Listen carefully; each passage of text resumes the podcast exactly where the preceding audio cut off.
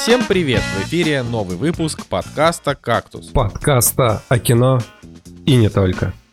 И с вами застрял на лодке посреди замерзшего залива Николай Цигулиев. Купил 5 билетов на богатыря в Элисте.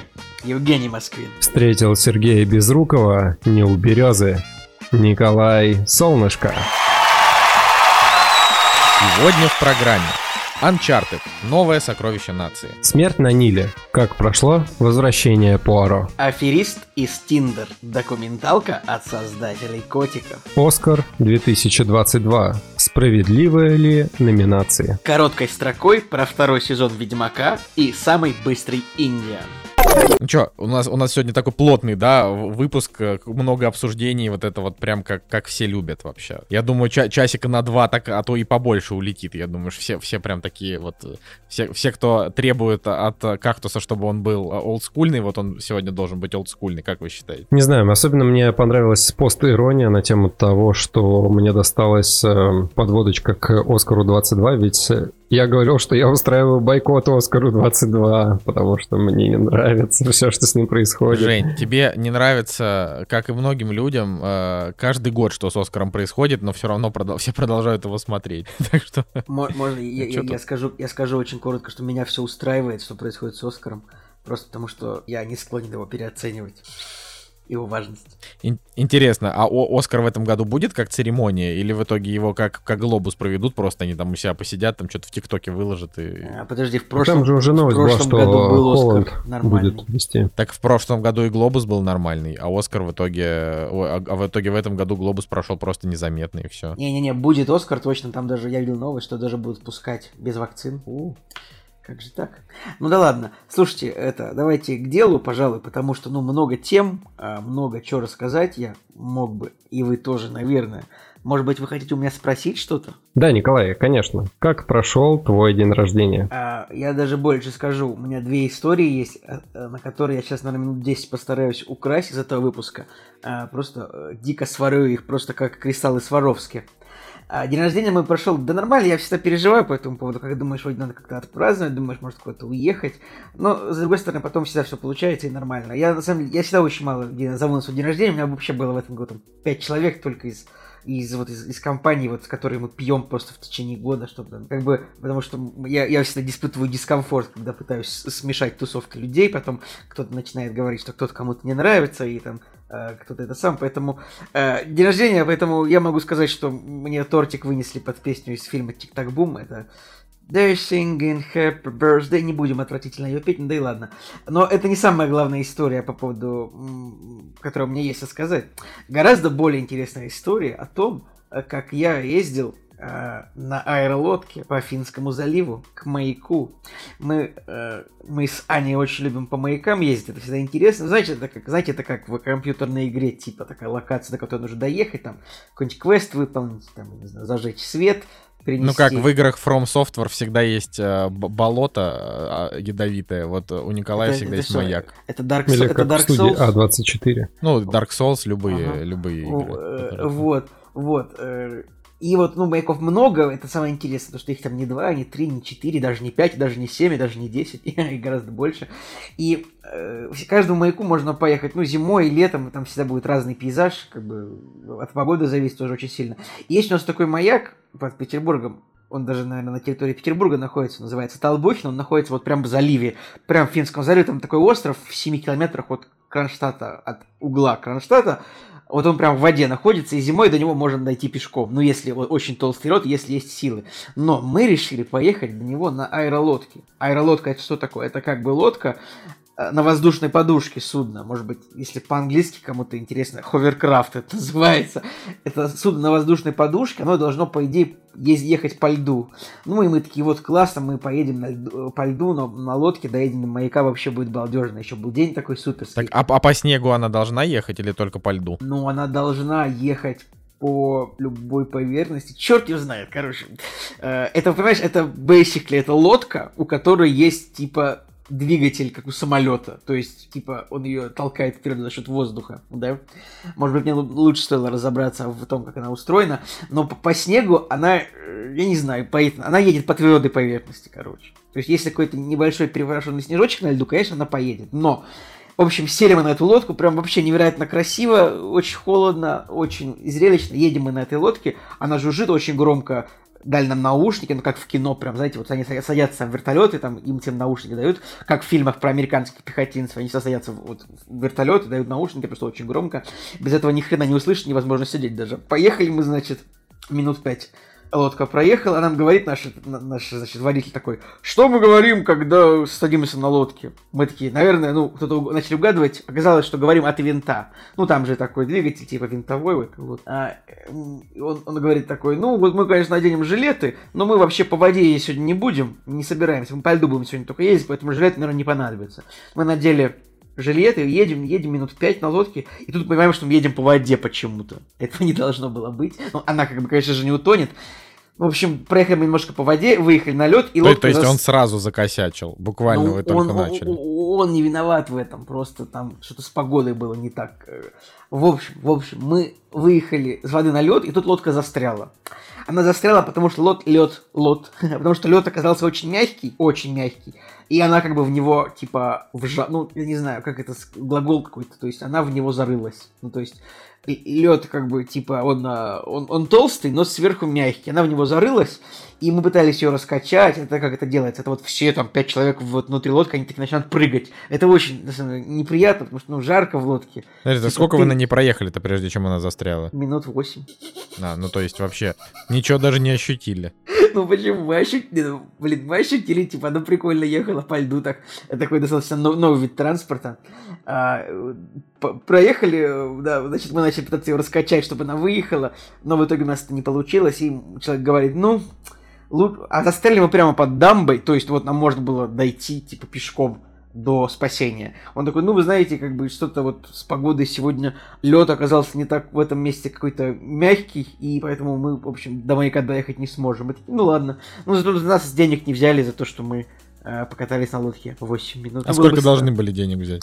Две с половиной тысячи человек за туда-обратно до маяка, это должно было длиться где-то два с половиной часа. Ну, не повезло, но, в общем, мы вышли, вышли мы, значит, по льду мы вернулись на мост, ну, как на мост, на дамбу. Ну, это, если вам интересно, можете посмотреть, как выглядит дамба в Петербурге, то есть там она, дамба, она вплетена в кольцевую автодорогу, если вы не знаете. То есть, там такая... И, Николай, ну раз уж, раз уж ты тратишь наше эфирное время, ты как бы, ты более интересные вещи ты рассказывай. Вы вышли, то есть, во-первых, вот так, в такой ситуации вас не, дол, не должен был кто-то спасти. То есть, если он врезался, смотри, если он врезался в лед, который мягкий, значит, потенциально вы могли то время, что вы идете назад, то есть вы ехали 8 минут, значит, обратно вышли минимум минут 30. Э, нет, я, я говорю, в том-то и дело, вы могли что... утонуть. Мы, в том-то и дело, что мы застряли прямо под, ну, как бы, прямо под мостом, считай. То есть, там Кад и Дамба мы застряли прямо под Кадом. То есть, нам нужно было пройти до суши 20 метров. То есть а. там не было опасности, в принципе, да.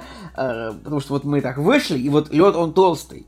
Он мягкий сверху был, но он был толстый, потому что много было холодных дней, и, в принципе, все промерзло. Там, наверное, именно опасности э, упасть под лед, наверное, не было, но как бы очень хорошо, что мы оказались вот застряли именно вот в этом месте, в котором мы смогли сразу спастись. Ну, еще минут 15 нам пришлось пешочком дойти, потому что мы как бы высадились у зоны транспортной безопасности, там закрытая вообще территория. Мы такие выходим, там это самый охранник такой, а вы чё? Мы такие, да мы тут застряли на лодке. Он такой, ну ладно, выходите отсюда, вот, за ворота, пожалуйста. А, вот так вот, такая вот история. Ну, это было, конечно, это было, конечно, удивительно, надо сказать, потому что ты вообще не понимаешь, что это такой вид транспорта, аэролодка. Это вообще вообще безопасно ехать по льду. Эта лодка, она утонет или она как настоящая лодка не утонет? А, не, ну подожди, вот. лодки же резиновые не тонут, значит, и это не должна. Хрен его знает, Николай. Там вроде бы лед, вроде бы вода, поэтому было тоже немножко... Ну, короче, было, честно, было неясно. Было странно. Я не думаю, что мы будем предпринимать вторую попытку кататься там, потому что, ну, один раз не получилось, может быть, и не, судь... и не надо так делать. Вот такая вот история. Ладно, Николай, на самом деле самое смешное из этой истории это твои сторис, где ты смонтировал видео, где вы раскачиваете лодку под Slipknot или что у вас там это было? был Drowning, yes, Drowning Pool, песня Bodies. Let the... Точно, да, да, да, да, да. Очень смешно, очень смешное видео, прям. Спасибо, спасибо. Я да. старался это сделать как-то весело.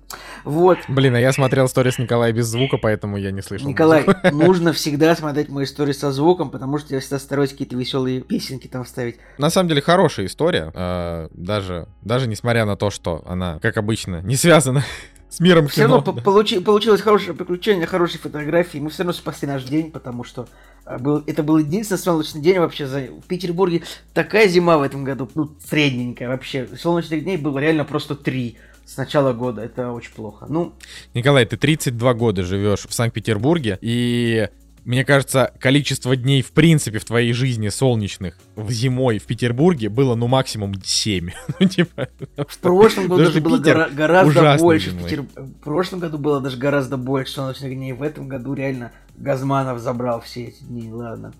Давайте, ребят, как, как ваши дела? Жека, что там у тебя? Слушайте, у меня забавная история была на тему того, что я все пытаюсь получить э, какой-нибудь сувенир с сайта sonypictures.ru у них э, есть э, возможность выбрать какие-то призы, которые можно забрать за баллы. И лет пять назад, ну, какое-то большое количество времени назад у них э, была такая возможность зарабатывать баллы, делая репосты в каких-нибудь соцсетях, типа Твиттера там, или еще чего-нибудь. И, в общем, если там выходит какой-то трейлер, ты делаешь репост, то тебе дают там, какой-то набор баллов.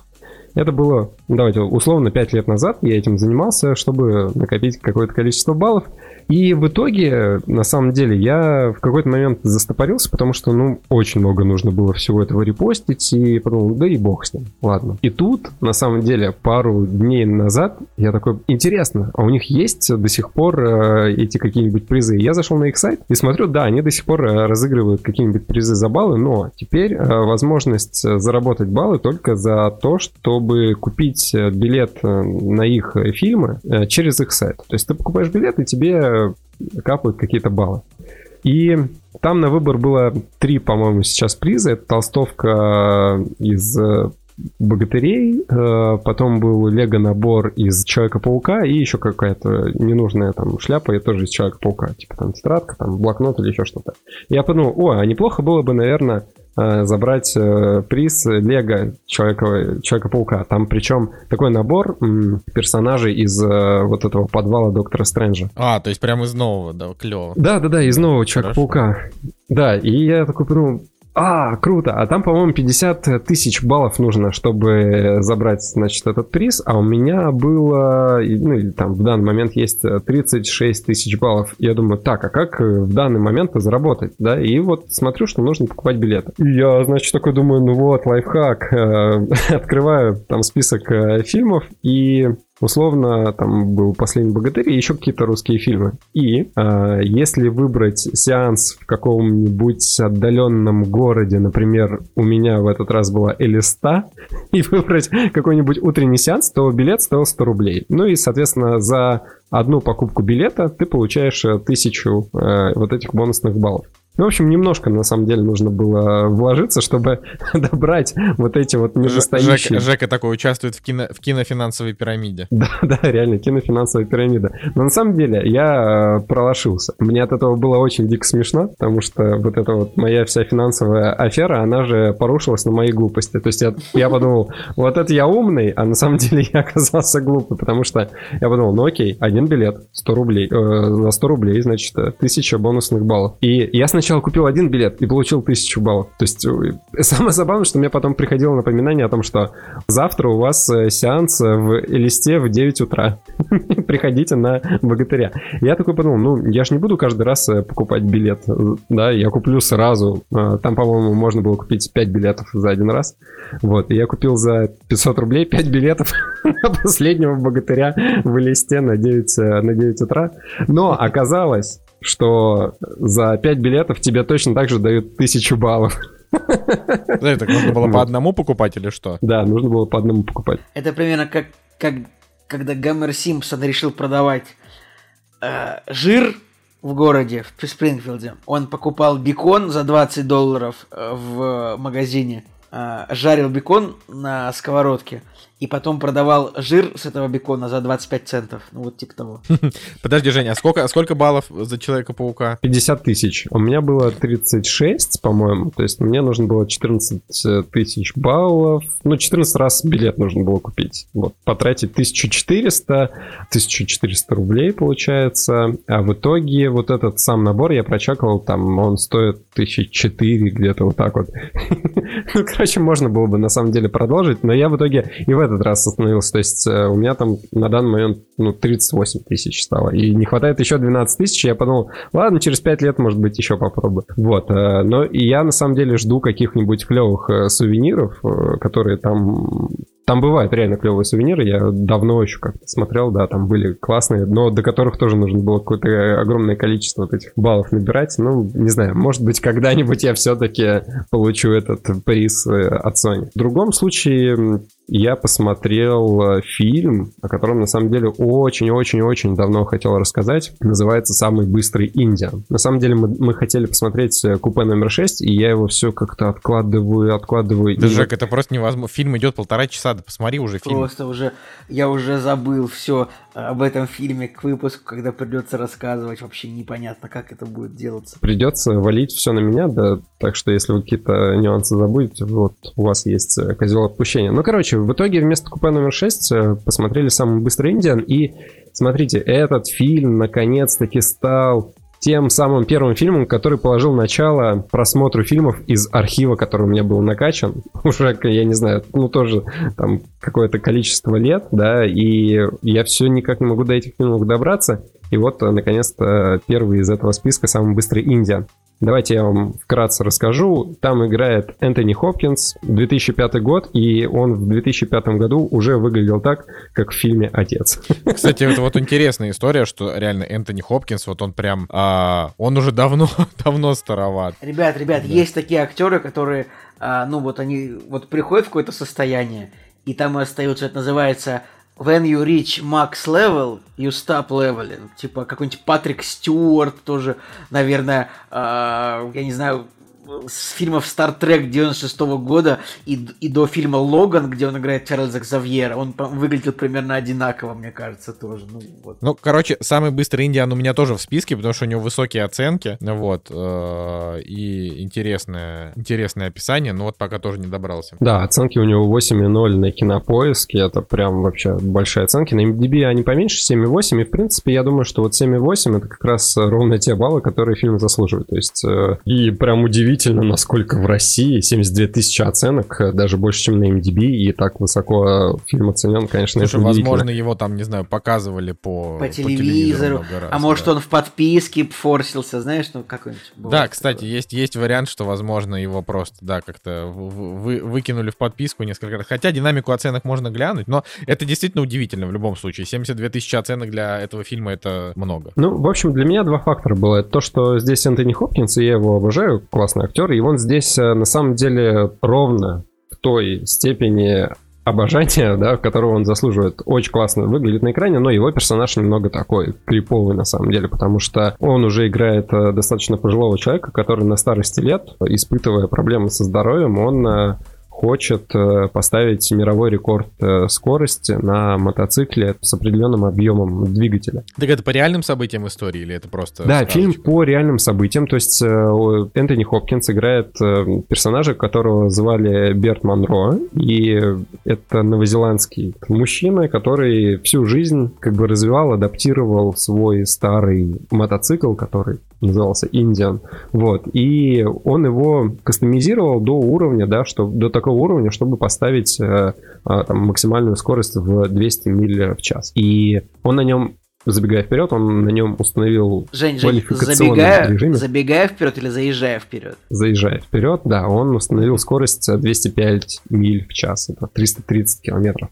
Вот, и, значит, этот мужчина из Новой Зеландии был, и для того, чтобы ему установить этот рекорд, да, помимо того, что вот он постепенно улучшал свой э, мотоцикл, ему нужно было еще попасть в США на соляные озера, так называемые, да, где гладкая поверхность и нет никаких препятствий, ты очень долго, без каких-либо ограничений можешь ехать э, по прямой да, развивая вот ту максимальную скорость, которую ты можешь. И, значит, вот человек на пенсии, да, и вот у него мечта поехать в, в Америку на это соревнование, чтобы добиться своей цели. Конечно же, получается, это биография да, человека, и, конечно же, на его пути очень много препятствий. Например, да, проблемы со здоровьем, отсутствие денег, незнание больших городов и как устроен вот этот э, мир да, где много машин и так далее. Ну, то есть он как бы там не в своей тарелке. Но прелесть фильма заключается в том, что не то, что человек добивается своей цели там любыми способами, да, жертвует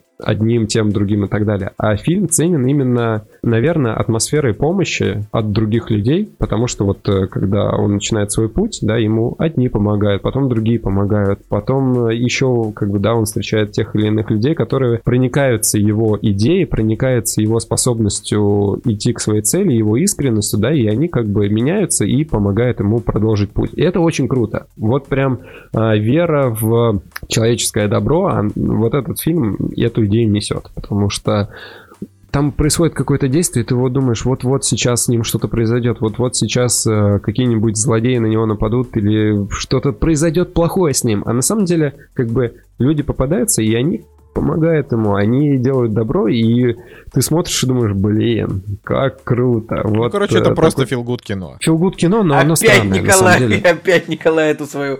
Э, это свое непонятное выражение для меня использует. А чем оно, а чем оно для тебя непонятно? Это типа кино, которое тебя не напрягает, Uh, и оно такое светлое, типа приятное, позитивное, как терминал, как, не знаю, люди в черном. Это вот такие. Ну, блин, люди в черном, типа, ты.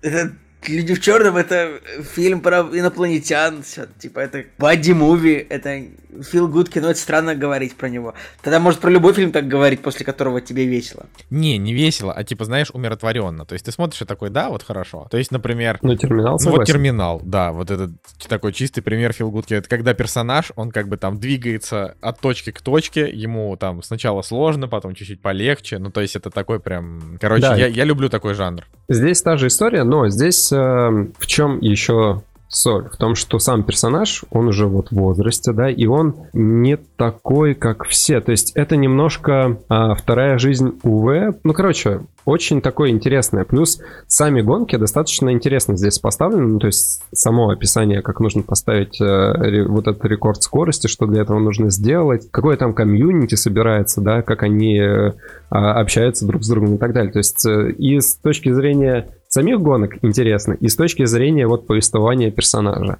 И сам персонаж, да, я уже сказал, что вот он пожилой, он немножко странный, но там, например, вот смотрите, есть кадры, где он берет э, условно такой шлифовальный станок и обтачивает себе ногти на ногах. И ты такой, воу-воу, погодите-ка. Но это все как бы такие приемы, которые должны показать э, практический подход человека. То есть э, они специально там сделаны, чтобы показать, что он делает все без лишнего сопротивления, но эффективно. Вот. И это очень классные такие моменты, которые вливаются в его же подход по кастомизации его мото- мотоцикла. То есть у него самый простой мотоцикл, он собрал его своими руками, сам отливает там какие-то детали, и, например, там, условно, да, у него есть, ему нужна пробка, чтобы сделать э, заглушку там в баке каком-нибудь, да, и он берет не стандартную какую-нибудь металлическую пробку, а берет пробку от вина, потому что она легкая и она идеально подходит э, под э, вот тот разъем, который ему нужен. И это прикольно, то есть это как бы описывает персонажа. И вот этот вот небольшой трэш, да, с тем, как старое вот это вот поколение, которое не вписывается в современные рамки, опять же, вторая жизнь УВ, да, сразу приходит в голову, и как вот этот человек с помощью своих действительно искренних эмоций, он меняет людей вокруг. И это очень круто. Так что всем советую, э, если вы любите фильмы про скорость, если вы любите хорошие такие э, биографические фильмы, и если вы любите Энтони Хопкинса, то прям вот советую. Ну, я вообще не понимаю, как можно не любить Энтони Хопкинса. Ну, смотри, как бы он здесь, не сказать, что вот он здесь выдающийся, да, вот в отце, да, у него классная роль, такая прям оскароносная. Здесь такой обычный Энтони Хопкинс, который делает свою работу, и тебе от нее хорошо. вот.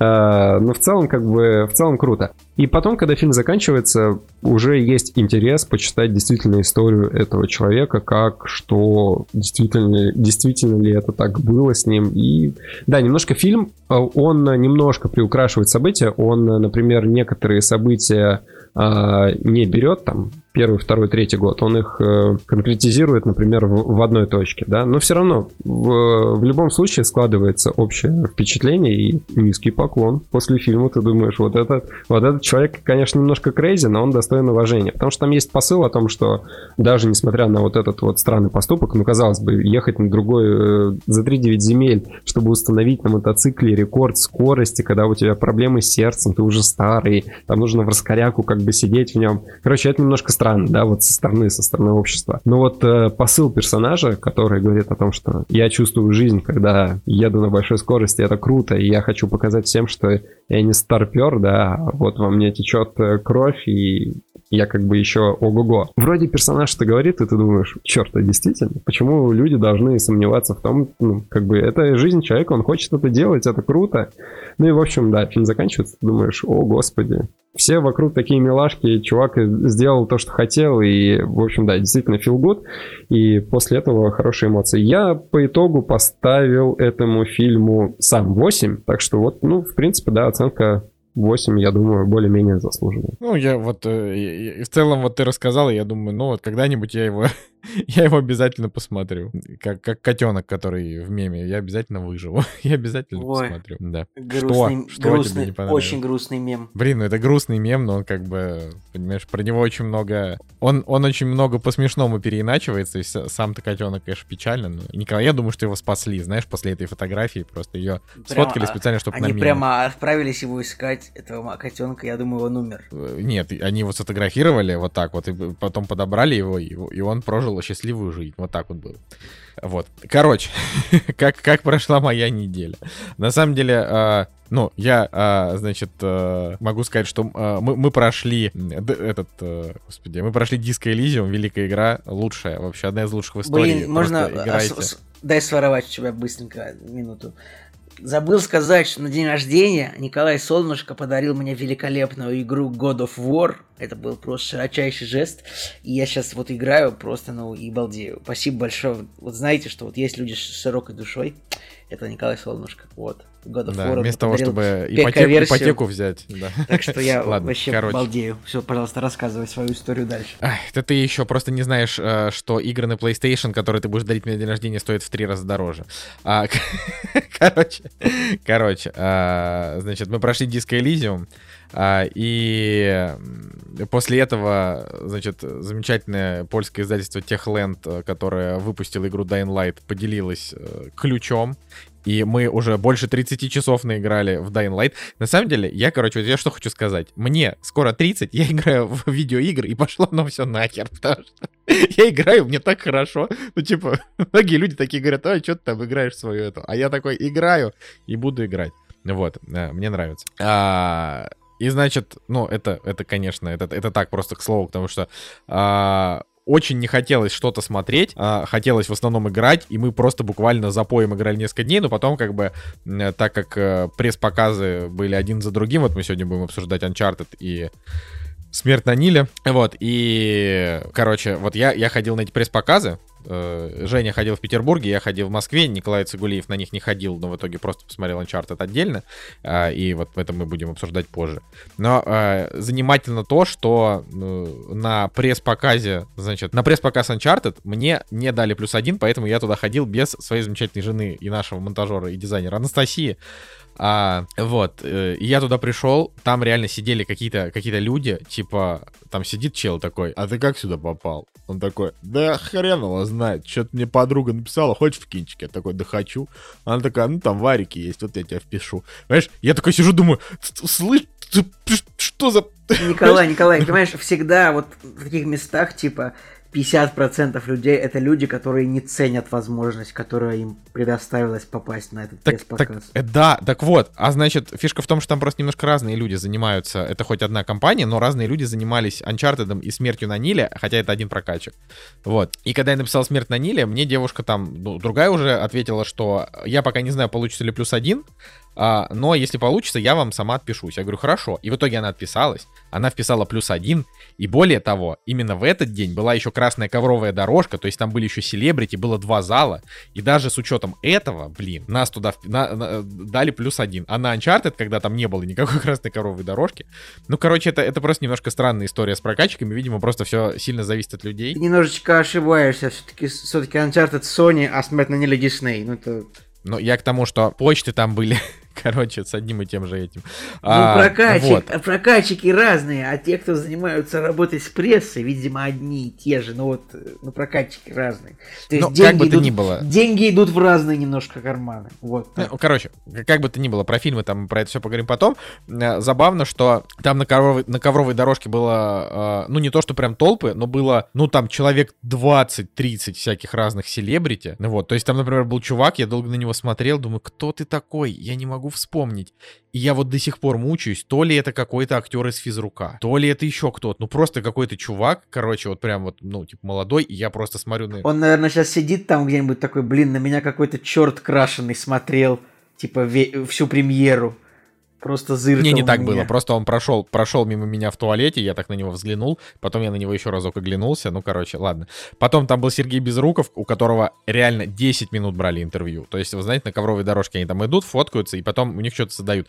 И я как бы, ну, то есть со всем уважением к Сергею Безрукову, хотя на самом деле оно такое очень среднее уважение, потому что он там от, от, отъехавший путинист, но как бы неважно.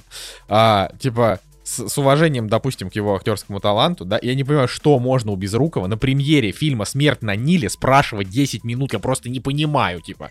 типа я, а... я сейчас тебе объясню, Николай, ну, э, вот это чисто с, точки, с, чисто с точки зрения коллег, если можно так назвать, вот, кинопрокатные компании, ну, им ведь нужно выпустить сюжет о том, что в Москве прошла торжественная премьера фильма «Смерть на Ниле». На, типа, премьеру посетили такие-то люди, и фотографии потом на сайтах рас, рас, разослать пресс release it И Просто рассказать... почему на Uncharted такого не было, короче? Это очень странно. Но, в общем, интересно еще то, что э, «Смерть на Ниле», э, он шел реально в двух залах. Зал в дубляже и, в зал, и зал с субтитрами. И вот, когда мы поднялись наверх, мы уже туда пришли, типа, с опозданием на 15 минут, и фильм уже минут 5 шел. Вот. А, значит, и э, мы туда подходим, и они говорят, слушайте, места в большом зале закончилось, закончились, там остались места в зале, э, типа, во втором, это, это он тоже большой, ну, типа, говорит, вот во втором зале, но там, типа, в оригинале с субтитрами я такой, а чё, типа, а почему, говорю, вы сразу просто не сказали, ну, я говорю, а почему нет информации на сайте, что можно вписаться на, в оригинал с субтитрами, потому что я бы вообще не ходил бы на дубляж. Я ей рассказал, пока она надевала браслеты, я ей рассказал историю о том, что когда мы при, пришли на премьеру э, однажды в Голливуде с Тарантино, да, э, типа он представил фильм, там рассказал шуточку, ушел, мы сели, фильм в дубляже. И мы с Настей с него ушли, уехали домой, и через несколько часов, типа, пошли уже в кино за бабки, э, чтобы смотреть с субтитрами. А выяснилось позже, что в соседнем зале этот фильм шел с субтитрами, и туда тоже зашел Тарантино, тоже всем рассказал эту шутку и ушел. И я как бы такой сижу и думаю, нет, ну я, конечно, идиот, но, но, но где я мог узнать информацию? Я бы сам выбрал зал с субтитрами, там, может быть, там меньше людей, конечно, сидело.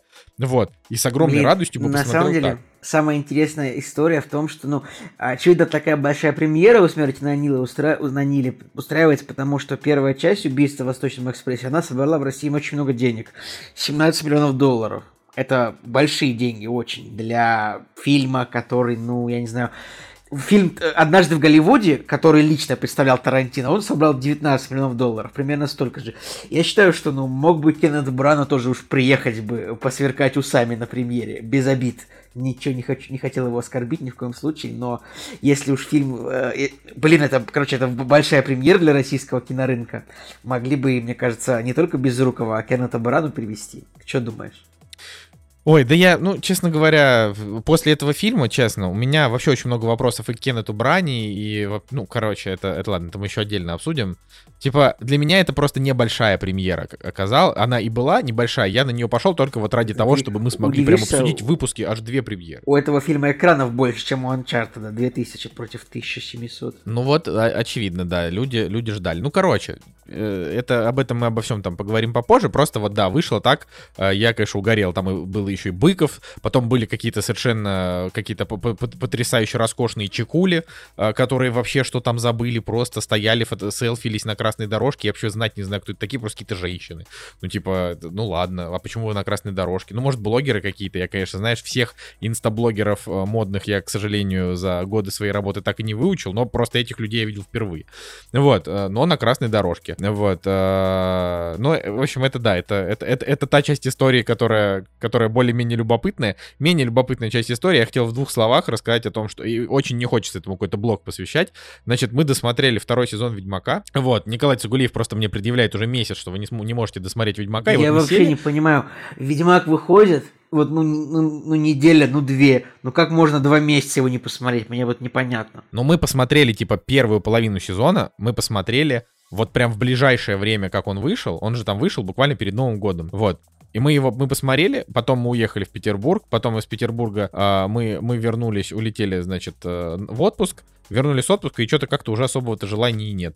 Ну и, короче, в итоге мы просто за, типа, за два вечера, ну, то есть в один вечер мы посмотрели три серии, э, там, пятую, шестую, седьмую, и там, вот буквально вчера мы досмотрели финал. Я хочу сказать, что э, вот э, пока был там хайп, когда сезон только вышел, э, все вокруг говорили, что что-то, типа, со вторым сезоном не так, что-то он как будто бы немножко скучноватый, и я такой, ну, что-то мне вообще не скучно, то есть я смотрю, мне там интересно, там все довольно захватывающе, единственное, что у меня там, конечно, было овер миллион вопросов за эти четыре серии на тему того, почему они по сюжету решили решили поступить именно так. Но в целом, говорю, опять же, было интересно.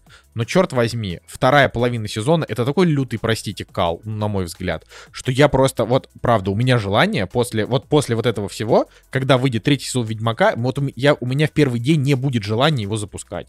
У меня сейчас вот не было этого особенного желания, потому что после четырех серий типа вот не было желания включать пятую, именно такого дикого желания, как вот когда, даже не знаю, с чем это сравнить, но вот Lost, когда ты смотришь, ты можешь смотреть его просто запоем, а, там, или когда ты смотришь какие-нибудь ситкомы, они просто обычно легкие, ты их смотришь запоями, или когда это какой-то супер-мега увлекательный сериал с твистами. А, у Ведьмака вот в первом сезоне, и ты его смотрел из-за эффекта новизны, но там как бы серии были немножко разрозненные, поэтому в целом все равно. А вот как бы второй сезон, это уже сюжет там идет, ну, как, как это сказать, простите, я, за, я забыл, как разговаривать. Там идет а, последовательный сюжет, поэтому он вот не, не, не, не заинтересовал. Но, в смысле, не заинтересовал вот в такой степени, чтобы вообще было не оторваться. Это причина только потому, почему мы его не досмотрели там сразу. А вот реально, я просто так выпал с него. Ну, то есть, вся вторая вот половина сезона это просто какой-то лютейший кринж. Дальше идут спойлеры. Так ты можешь сказать, знаю, что, что, что, что тебе не понравилось? Я просто не понимаю. Я, Мне я, см... не понравилось я смотрел с наслаждением и восторгом. Мне все понравилось вообще прекрасно. Ну, ты понимаешь, как бы я, я на самом деле, я могу понять, э, чем может понравиться, значит, в принципе, второй сезон Ведьмака поклонникам, например, Игры Престолов да, я могу понять, э, чем это понравится поклонникам, в принципе, фэнтезийных сериалов, для которых Ведьмак — это очередной фэнтезийный сериал. Но для меня Ведьмак это там, это там книги Сапковского, которых я прочитал, там 4 штуки. И это там великая игра от CD Projekt Red, которая, блин, лучше, чем книги Сапковского даже. Вот. А, и вот когда ты смотришь вот этот вот лютый кринж, который происходит на экране, ну, то есть, во-первых, я, ну, они взяли, ну, можно просто по пальцам перечислять. То есть то, что там убили плотву, это, в принципе, канон, потому что у Ведьмака часто умирала плотва, и он просто брал другую лошадь. Ну, хорошо, это был такой а, немножко слитый по эмоциональности момент, но все равно довольно грустный, все, окей, попрощались расстались плотвой, до свидания. А, значит, э, выпилили Эскеля, Ведьмака. На кой хрен? Это один из основных Ведьмаков.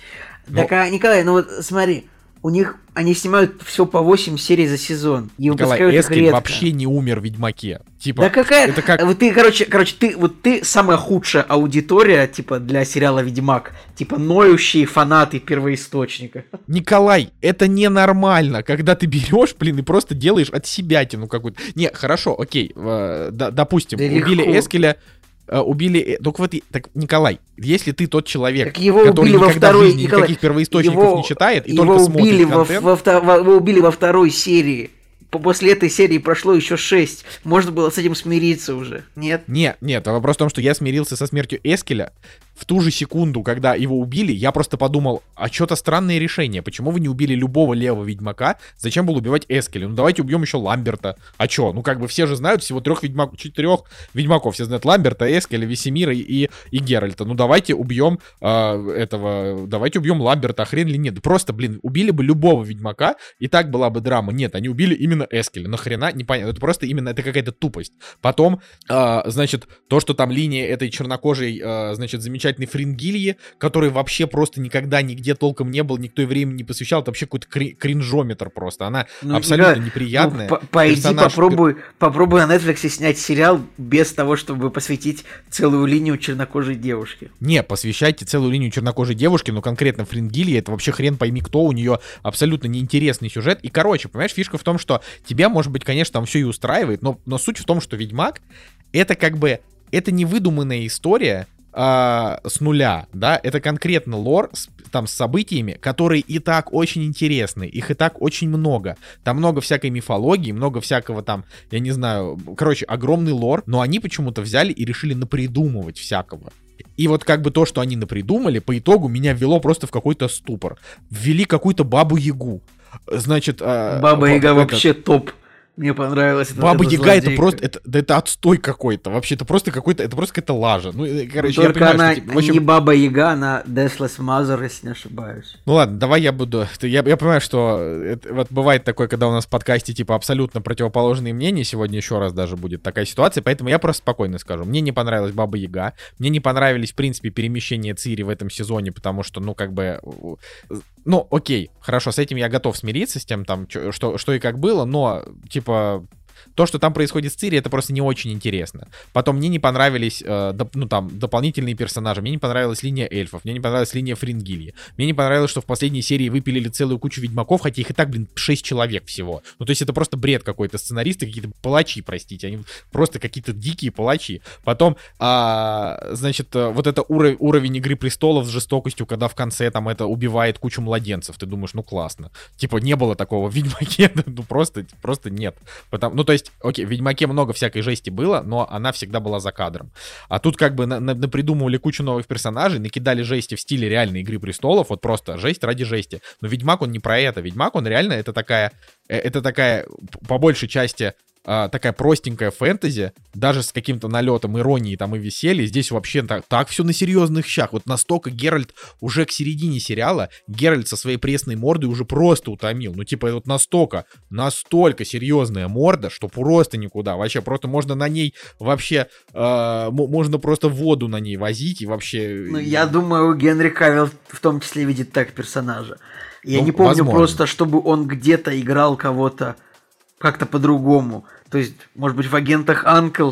В агентах Анкл, да. Чуть-чуть он был более ироничным. Но так он, что Супермен, что э, Геральт, что э, чувак из миссии невыполнима, он такой суровый парень, парняга такой вообще. Ну, ну, короче, можно, можно добавить туда, что а, линия Енифер, то, как поступила Енифер там поначалу, это абсолютно не в характере Енифер, то есть это взяли и, про, и придумали, а, типа, ну, понятно, ну, что короче, это ты, вырулили. Ты, ты, ты недоволен сценаристами, что они придумали сценарий, я правильно понимаю? Короче, я недоволен сценаристами, что они добавили очень много того, что не было в лоре Ведьмака, а мне это не надо. Ну, то есть я пришел смотреть на Ведьмака, я не, я не пришел смотреть на фильм по игре, я пришел смотреть на фильм по книге, которую обещали. В итоге они из книги оставили только какие-то основные истории, а, ну, в смысле, основные какие-то, ну, там, условно, э, Енифер в конце была в Каэр Морхене. Енифер никогда не была в Каэр. Никогда нахрен она не была. В Каэр Морхене была только Трис.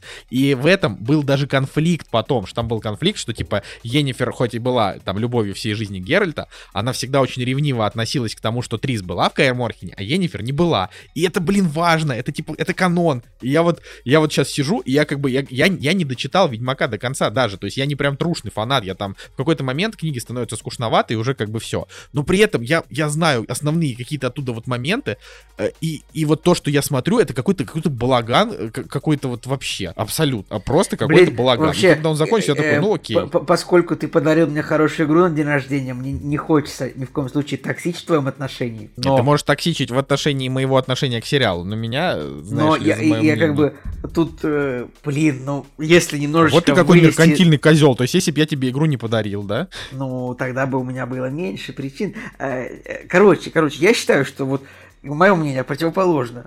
А, Ведьмак от Netflix получился очень самобытным, прекрасно снятым, интересным, напряженным, трагичным где-то. Мне кажется, что если бы ну, погиб кто-то из персонажей, не знаю, такого порядка, может быть, даже если бы во втором сезоне, может быть, там как Енифер отъехала или Весемир, мне кажется, было бы тоже очень интересно. Ну, блин, ну да, наверное, это не похоже на то, чего ждут фанаты саму, самой серии, но я думаю, что это не та, на самом деле, аудитория, которая Netflix хочет э, хотел бы удовлетворить потребностям, потому что вы реально ноете вообще невозможным образом. Жека, а ты так и не посмотрел, да, Ведьмака? Я, честно говоря, забыл. Не-не, я так не посмотрел, да и, честно говоря, интереса нет. То есть э, Генри Кавилл мне не продал своей актерской игрой, а просто потерял интерес к происходящему. Пропускаешь хайп пропускай. Но на самом деле я, вот честно, это, конечно, кощунственно скажу, но вот на мой взгляд можно, можно дропать. Вот реально. Я не знаю, ну, конечно, я посмотрю третий сезон, что там будет, но у меня просто нет желания. Я его не жду. Вот выйдет он э, в 2025 году, да под пофигу вообще. Вот реально, плевать. Я намного больше, не то, что намного больше, я вот прям жду, я не знаю, пятого сезона э, Кобры Кайп, вот третьего сезона Ведьмака я вообще не жду. Он для меня, ну, как бы закончился, и хрен с ним. То есть это вот... Э, это как бы история, что они сделали второй сезон типа больше, круче, ну больше в смысле там э, как-то подороже чуть-чуть, там принципе, прикольные всякие монстры э, местами. Но, ну, это просто не Ведьмак, реально Игра Престолов какая-то. Ну, это вот... А, а как бы... Причем Игра Престолов не, не формата, когда они снимали по Мартину с какими-то добавлениями. То есть они взяли Мартина, ужесточили его. Я же, чит... То есть я же читал Игру Престолов и смотрел там первый сезон, да, и ну вот. И они как бы... Они сделали сериал более жестоким, но при этом они основные события сохраняли до момента, пока не разъехались, пока Мартин там книгу не написал все еще. И вот когда началась вот эта отсебятина от вот этих двух полудурков, вот Ведьмак второй сезон, это вот отсебятина от двух полудурков только сразу. И я не понимаю, почему. Ну, это вот, ну, вот правда. Просто, может быть, Николай... А, это вопрос ожиданий, конечно. А, я бы, наверное, не стал сравнивать с Игрой Престолов, потому что Ведьмак хуже. То есть по всем вопросам. И персонажи, драматургия, накал, вот как, как Игра престолов, типа, это сериал, там, я не знаю, ну, до какого-то сезона, до последнего, там, я не знаю, на 8,5, там, на 9, то также Ведьмак это как бы сериал ну, на 7,5. Он просто, просто неплохой. То есть, вот. К нему нужно так относиться, я так считаю. Но поскольку ну... в целом не так уж и много неплохих фэнтезийных сериалов, ну их два-три, я не знаю, пока «Властелин колец» не вышел, но «Ведьмак» он как бы такой, он задорный, он такой сочненький, с хорошими песнями, Лютик смешной, как бы там самое смешное это э, преобразование Цири с первого сезона во второй. Как бы она была такая девочка, а потом превратилась, ну... Э, в, в, инста, в, в инстаблогер? Да, в, в инстабабу потом превратилась. Вот так смешно. Мы поедем в Кайрморхен, да, а перед этим заедем на брови. Отлично. Типа такая шутка. Вот это. Этим, этим можно описать весь, весь сериал. Но, короче, у меня нет претензий, потому что, да, я не ждал от него. То есть, ну, он, он с первого сезона он не, не, не был гениальным, он просто неплохой. Ну, а то, что ты хотел, чтобы тебе дали экранизацию прям полную, ну и ладно. То есть, извините. Ой, ладно, да и хрен с ним на самом деле. Короче, э, я думаю, что здесь мы можем про наши дела закончить, вот, и пойти дальше, потому что уже целый час мы разговариваем вообще, истории. А, а, а выпуск только начался. Вот и они! Премьеры недели! Ну что, друзья, как обычно, мы переходим к премьерам недели. Сладкая рубрика, горячая, где у нас постоянно оценка фильмов по трейлерам, постерам и актерам, Это которые... топовая экспертиза. Моя любимая, на самом деле. Я вот э, постоянно думаю, а не закончит ли мне кактус? Вот надоело все, действительно. Но думаю, премьеры недели. Черт. Каждый раз, когда ты думаешь, пора просто перестать записывать кактус, но обсудить фильм по трейлеру, даже по описанию, какие там трейлеры, о чем Ладно. Ну, я, ты, ты, ты рассказывай, но я предлагаю две основные премьеры, как бы мы будем говорить в основном блоке, то есть просто сказать в двух словах, что они есть. Да, какие же основные премьеры, значит, у нас Uncharted на картах не значится, или просто Uncharted в оригинальном названии, да? А, и вторая смерть на Ниле. Вот две крупные премьеры Disney против Sony, бывшие партнеры в России, которые теперь две разные организации. Ладно, а, на самом деле я вот что хочу сказать. Я хочу сказать организаторам, которые устраивали пресс-показы, спасибо за то, что нас пригласили. Очень приятно каждый раз иметь дело. Передаю привет. Да, э, ну что, кроме этого, у нас еще выходит такой интересный фильм, в котором играет Дженнифер Лопес и Оуэн Уилсон. Называется «Первый встречный». Ребята, я тоже посмотрел сегодня трейлер, и вы знаете, комедии, по-моему, с Оуэном Уилсоном возвращаются. Правда, он здесь не главная звезда, конечно, потому что здесь больше акцент на Дженнифер Лопес идет. Так, но... ну, давай так, Жека. Жанр типа ромком из Джей Ло вот давно не было. Мы, мы ждали. Вот, вот так. Да, вот а тут скажу. Получается. Я люблю ромком из. Объединились Оуэн Уилсон и Дженнифер Лопес. Да. В общем, там история какая в этом фильме? В том, что героиня, которую играет Дженнифер Лопес, она должна была жениться на каком-то тоже популярном э, персонаже. Ну, то есть они там вдвоем популярны. Она певица, суперизвестная, супер всеми обожаемая, и у нее тоже жених, который, видимо, тоже какой-то супер популярный, и они должны были в прямом эфире э, объявить о помолвке или еще что-то. Ну и, конечно, уже по э, законам жанра за 5 минут до выхода на сцену она узнает, что он ей изменяет, и она выходит на сцену, и в толпе зрителей оказывается Оуэн Уилсон, которому внезапно случайно подсунули табличку «Выходи за меня», и она говорит, а вот выйду за первого встречного. И, значит, вот на этом строится вся э, комедия. Конечно же, в конце они к друг другу притрутся, поймут, что они друг друга действительно любят, ну, скорее всего, да. А может и нет. А может это, может у этой комедии новый взгляд, типа, наоборот, они такие, ну... Может быть, никто не спорит, потому что трейлеры они такие, да, но Прикинь, трейлер-то идет бы, почти 4 минуты. Это вообще что такое? У Я дропнул на второй. Вот я до- главного события дошел, думаю, ладно, если я когда-нибудь буду смотреть этот фильм, я хочу себе хотя бы не заспойлерить э, весь фильм.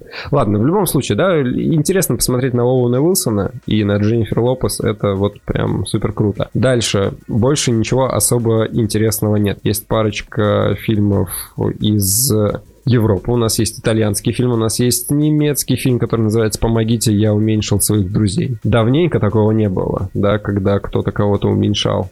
Прошла уже эпоха, а тут бац и снова... И просил бы помощи при этом у всех остальных. Да, а тут бац и кого-то уменьшили, Вот еще это и поворот. помощь попросили. Да, есть э, яйцо Фаберже, ребята. Русский фильм очередной. Там играет четкий пацан. Точно, это же из фильм просто пацанов. фильм для Жеки. Фильм для Жеки. rea- А, так это продолжение, что ли, прямое? Опять? Да откуда я знаю? Без понятия. Подожди, ну Ну, ты же, я, ты же- ты же конечно там же- фанат. Для, для справки и новых слушателей, Женя фанат реальных пацанов. Ну, первых сезонов было дело. Было дело давно, да. А потом они скатились? Да, потом они скатились, и стало неинтересно. Они скатились, кстати, когда они э, переехали в Москву, там вот что-то было такое. Да, ну, это дела давно минувших дней. Есть у меня один знакомый, которого постигла та же участь. Впрочем, о чем это я? Пожалуйста, продолжи. Ну, короче, да, понятно, что никому не будем советовать этот фильм, но вроде вот прям откровенно пошлых, э, блевотных, сортирных шуток в трейлере я не заметил. Ну и на этом, наверное, и хорошо. Ярко все выглядит. Дай бог, может быть, оценочка 6 какая-нибудь будет. Потом, значит, есть еще парочка фильмов, которые называются «Короче, я женюсь» и еще что-то, еще что-то, пара мультфильмов, но это все неинтересно, потому что кроме этого еще выходит э, The Beatles, Get Back, концерт на крыше, который снял Питер Джексон, и это Подожди, в смысле? Beatles Get Back вышел уже... А, все, я понял. Это, это как бы кусок Get Back, только уже прям весь концерт Да, да. перемонтированный. В IMAX еще. О, блин. Вот это дела. Вот это дела. Блин, даже не знаю. Я просто Back еще не посмотрел, потому что очень хочется, но это типа 8 часов. Я тоже не посмотрел, на самом деле, но завлекает. Завлекает. Хотя я не такой большой поклонник Битлз, как, э, не знаю, может быть, большинство. Но в целом, конечно, интерес э, проявляю. И если такая штука выходит, возможно, когда-нибудь до нее доберусь. Причем, кстати, нам даже недавно подарили клевый винил Битлз. Было Ну, дело. для меня, типа, Битлз это прям супер важно и так далее, поэтому я-то, ну, типа, посмотрю это абсолютно в любом случае. Ой, да, когда еще на белых мужчин э, на большом экране, в принципе, ты взглянешь? Да никогда почти. Вот, ну и в итоге-то, на самом деле, получается две большие премьеры, ну и третья такая, да, для любителей, и больше ты особо не на что внимание обратить. Да на самом деле, Жека, дохренища премьер, вообще непонятно на что идти. Я вот прям не могу выбрать, идти на Яйцо Фаберже, на Пламенное Сердце или на мульт в кино 136. Ну, вот, вот просто выбирать, не перевыбирать. Но вообще, если без шуток, то на следующей неделе, например, ничего особенно интересного не выходит, а, поэтому очень удачно, что на этой неделе, типа, вышло много всего, и люди там две недели будут ходить на это. Реально, потому что на следующей неделе вообще ноль. Но это мы как бы тоже обсудим на следующей неделе. А, давайте пробежимся в двух словах по цифровым релизам. А, в цифровых релизах 10 февраля выходит фильм «Чемпион мира». Это про шахматы и Хабенского и Янковского. Вот, можно будет его посмотреть, не знаю, за деньги или в подписках, ну, короче, вот, вот так. Потом выходит новый фильм Стивена Содерберга, который называется «Кими» с Зоей Кравец. Вот. э, Кстати, у него очень хороший метакритик. да, ну как бы, да, он выходит на HBO Max, поэтому там очевидно, что для русских зрителей, для которых HBO Max равно торрент, это как бы все, все вроде несложно, но, типа, мне очень нравится Зои Кравец, но мне, честно, мне не очень нравится Стивен Содерберг, потому что мне кажется, что он последние годы он утонул в своей претенциозности уже настолько, что вот он просто снимает фильмы, а, снимает какие-то скучные, непонятные фильмы, клепает их там раз в год, а, фильмы с рейтингами типа там 5,7, а, но все продолжает их выпускать, и в них еще продолжают сниматься очень крутые актеры, типа великие актеры. Там, не знаю, например, Например, Зои Кравец. Например, ну, я не знаю, например, Гарри Одман, Антонио Бандерас, Мэрил Стрип, там, Мэрил Стрип у него вообще играла подряд, по-моему, в двух фильмах. Э, Короче, для меня это, для меня это очень странно, но, но я, типа, помолчу. Пусть, пу- пусть, пусть себе выпускает, но это просто, это, это просто... Блин, ну у. Содерберга есть заражение, типа у него рейтинг 6,5, но фильм неплохой, мне понравился. То есть я считаю, что он больше, чем 6,5. Поэтому Ну, мне типа, кажется, заражение для меня сыграл после, после ну, вот, э, логично, после ковида. для, да. для меня тоже. Но как бы мне кажется, что его фильмы немножко недооценены зрителями. Ну, то есть где-то на бал. Так может быть, под каждый его фильм нужно какое-то событие. То есть было заражение, случился ковид, и все такие, о, Содерберг. И теперь, не знаю, там, Кими выходит, и так- ты такой, Кими Райконен. Ну, я- правда, не знаю про, что там. Есть какой-нибудь фильм типа Супер Майк. У него рейтинг не Я очень вот, так, высокий. я вот как раз хотел сказать про Супер Майка, что это вообще просто что-то что неясное. Фильм, Но у него оба фильма- рейтинг 6,2, но при бюджете в 7 миллионов он собрал типа 170. поэт- И как бы... И такая же фигня со второй частью. Типа Ну во- вот. во второй части там бюджет 14 миллионов, собрал там 117. Ну, то есть это И, просто... и кинокритики тоже неплохо оценили, э, в общем-то, фильм про мужской стриптиз с, с Ченнингом Татумом. Ладно, да, но это... Я, кстати, про поводу, по поводу чемпиона мира еще хотел сказать, тоже смотрел трейлер. И вы знаете, как же меня достала вот эта вот советская тематика, когда мы Погоди, берем чего? спортсмена. Правда, Жека сейчас будет критиковать советскую? Да нет, ну я не советское кино критикую, а Дай, дай критикую угадаю, вот тебя тему. достало, когда вот нас снимают, вот берут советскую спортсмена, и типа пусть он воюет с Западом, да, вот это? воюет с Западом, нет, а там на самом деле мы его не посылаем, а потом тренер такой, да как вы смеете? Э, И они такие, да он недостоин представлять нашу страну. И, короче, ну что за шляпа? Уже 500 тысяч фильмов, такое ощущение, что на эту тему вышло. Когда Человека-паука смотрел, там подряд шли трейлеры фильма «Чемпион мира» и еще какого-то фильма про футболистов, там тоже буквально одинаковые. А, или не Короче, какой-то тоже про спортсмена буквально одинаковые трейлеры. Там сначала какие-то чиновники сидят в кабинете, что-то болтают. Да. Потом, потом спортсмен, потом это мы бьемся сегодня за страну, вот это вот все думаешь, да господи. Ну, Ой, э, ну когда, когда э, не очень много поводов для гордости, э, очень хороший повод для гордости это спортивные победы, ну типа спо- сп- спортсмены у нас хорошие. спортивные победы спортивные прошлого. по- Спортивные победы можно отлично преподнести, но почему-то во всех фильмах присутствует вот эта тематика, когда злые чиновники там козни начинают строить. Ну, Жек, ну потому что злые чиновники, типа... Ты знаешь, э, по крайней мере, у, э, как бы, у современных киноделов есть разрешение хотя бы советских чиновников показывать такими, какие они были на самом деле. Если уж наших-то э, просто обходят. Ты понимаешь, внутри все-таки хотелось бы какой-то более-менее чистой истории, но когда нет какой-то грязи, может быть, а что-то вот э, от души бы шло. Ну, короче, не знаю, меня... Я посмотрел этот трейлер Чемпиона мира, опять же, увидел там в нем вот эти вот э, нотки, потом когда мы сидели на пресс-показе фильма какого-то, да, или Нил, или Uncharted был, не помню, показывали в очередной раз трейлер про бокс, и там то же самое. Я такой думаю, ну, господи, остановитесь, у вас что, госзаказ, что ли, на эту тему? Непонятно. Ладно, давайте дальше. Что там у нас по цифровым примерам? По-моему, там больше ничего нет. Э, единственное, я вот э, обращал внимание на фильм, который называется «Эйфель». Это тоже биография, Ну, он друзья, но про человека... в кино, да. Да, он уже вышел, да, да, да, да. Чё, про биографию про человека, который решил построить Эйфелеву башню, продвигал этот проект, скажем так, в массы. Но Ну, оценка новый, новый фильм большая. Пьера Жене, который называется «Большой баг», выходит на Netflix. А, да, это, кстати, для Netflix, по-моему, да, чисто... Да, ну э, тут э, что, что вообще надо сказать, э, ну, что Жан-Пьер Жене это как бы на минуточку Амели, да, режиссер. А, надо сказать, что в этом году Netflix, судя по тому, что вот они выдали в своем трейлере, это будет, конечно, крутой год для Netflix, будет сильно поинтереснее, чем Не, на са- 2021. я, я уверен, если ты посмотришь э, такой же трейлер про прошлый год, он не хуже. Просто как это, Может быть. может это, это вопрос именно маркетинга. То есть, там, потому что в Но- этом году тоже были там типа какое-нибудь красное уведомление, тик-так бум, и тоже если эти фильмы намонтировать из них трейлер, то тоже очень круто все получится. По факту будем смотреть. Ну, короче, в этом году там будут фильмы там с, с Крисом Хемсвортом, а еще там будет «Достать ножи 2». Я так понимаю, Netflix выкупили себе «Достать ножи 2». В декабре, да, Да, давно уже. да. Ну, типа, молодцы. Ну, короче, да, и больше, больше ничего интересного особенно не выходит. То есть много всякого выходит, но все это перечислять. Ну, например, а, есть такой сервис Peacock а, в России, он не представлен. Так вот, на этом сервисе, например, уже выходит фильм «Первый встречный», который у нас, а, значит, в этом... Peacock — это... Я правильно понимаю, что, что это, да, Это- пара- это Paramount. Мгм. Вот, но у нас, у нас его нет и, и не будет, наверное. Да, вот я, я зашел просто ради интереса посмотреть, э, и написано, что, что, что нет. Идите, иди- идите к черту, если вы хотите использовать пикок, лучше воспользуйтесь торрентом. Вот, все. на этом премьеры все. Но как бы идем дальше обсуждать. Мы, мы еще вернемся к премьерам, но уже более подробно. «Кактус» — подкаст о кино и не только.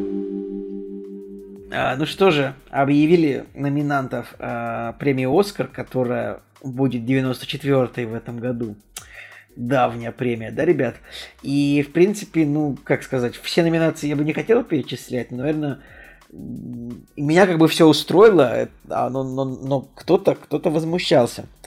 Э, На лучший фильм, например, номинировали «Власть пса», «Белфаст», «Кода», «Не смотрите наверх», «Сядь за руль моей машины», «Король ветер», «Дюна», «Лакричная пицца», «Аллея кошмаров» и «Вестсайская история». Ну тут как бы...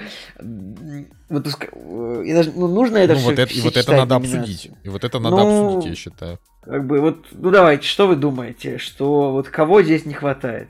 Ну, я бы та- так сказал. Во-первых, а, из вот этого списка я буквально смотрел только два фильма. Это «Не смотрите наверх» и «Дюна». А, поэтому сейчас нужно просто в какой-то совершенно а, срочной, сро- срочной перспективе нужно все это догонять. Но я уже сейчас понимаю, что я мог, что где Уэс Андерсон. Ну, то есть я понимаю, что многие а, не, не, не оценили Уэса Андерсона так, например, как оценил его я. Мы сейчас говорим про а, французского вестника, да, я согласен. Но, простите меня, если вы ставите просто невнятнейший фильм Гильермо Дель Торо в номинацию лучший фильм, Во-первых, простите, во-первых, ты его не смотрел для начала.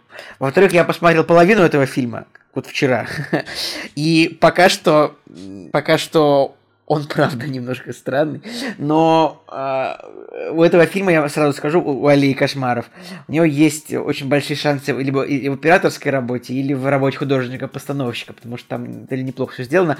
Я, вот я, я в дебильной ситуации оказалось то, что мы его начали смотреть вчера, но он длится 2 часа 30 минут, и, в общем, начал я засыпать, поэтому досмотрю его сегодня. Ну, извините, бывает такое. Не, ну как А, бы мы поэтому- в любом случае его тоже, тоже досмотрим, Тут- но Но, может быть, как художественное высказывание, как кино, может быть, это лучше даже, чем Дюна. Ну, еще неизвестно. Вот. Ну, хорошо, просто я, например, наличию Дюны в номинации «Лучший фильм» я тоже очень удивлен. Ну, то есть, как, как, каким бы он ни был, ну, там, красивым, величественным, вот это все, вот в спе- спецэффекты ок, все. Вот, ну, как бы звук, а, простите, звук, вот за звук надо давать. Потому что, потому что Дюна, конечно, звук там невероятный. В IMAX это просто отвал вообще всего. Вот, ну и визуальные эффекты, хорошо, там они тоже потрясающие, но лучший фильм Дюне, ну, это, ну, хорошо, давайте так. А, я, насколько помню, там с 22 года, а, для того, чтобы попасть в номинации «Лучший фильм», там нужно, значит, чтобы фильм был обязательно про а, сексуальные меньшинства, которые одновременно чернокожие инвалиды. Вот. Я что-то, честно говоря, в половине фильмов такого не наблюдаю. Например, в «Дюне». в «Дюне» вообще никаких проблем нет, кроме... Может быть, это было типа рекомендательно, а не обязательно. Я даже не знаю. Я тоже не могу сказать, что здесь все фильмы об этом. Как бы далеко не все. Давай, А короче, напомните, давай мы- пожалуйста, господа, какие вы фильмы из этих посмотрели, потому что я же все пропустил. Жека, Я смотрел посмотрел? «Вла- «Власть пса», «Не смотри наверх», «Дюна», Олег Кошмаров. Вот так вот. Так, ну, у меня получается Висайская история, Власть пса, Дюна, Лакричная пицца, Не смотри наверх. Осталось посмотреть Илью Кошмаров. Но вот из всего этого я очень хочу посмотреть Белфаст, потому что это, это этот фильм, это от режиссера, который снял «Смерть на Ниле». Как бы Кеннет Брана, да, вот в первую очередь. Да, да, да. Вот, очень странно, потому что, ну, в смысле, очень необычно, да, так выпускать два фильма, один такой коммерческий максимально, а другой, видимо, более Жека, такой так личный, «Смерть на Ниле» два года назад должен был выйти. Так что... Ну, понятно. Но все равно ситуация-то интересная, конечно, получается. Ну, в любом случае. Вот. э, Коды ребенок глухих родителей. Ну, тут название интересное. Ну, рейтинг хороший. Кода ребенок глухих родителей и а, просто интересно, когда ты особенно смотришь, как как бы как расположены эти фильмы, а, типа откуда они пришли. То есть Кода а, это Apple TV, например, Власть пса это Netflix, Дюна это HBO Max. Ну, Дюна, значит, Николай, Дюна была в кинотеатрах. Вот но все равно это это она параллельно была. Вообще, на самом деле, вот так вот, если сразу сейчас на скидку оценивать, даже несмотря на некоторые фильмы, ну вот Олег Кошмаров, ну явно не возьмет, да, Белфаст надо посмотреть, Вестайская история, есть, конечно, шанс, но, честно говоря, такое Не, не возьмет. Не должен.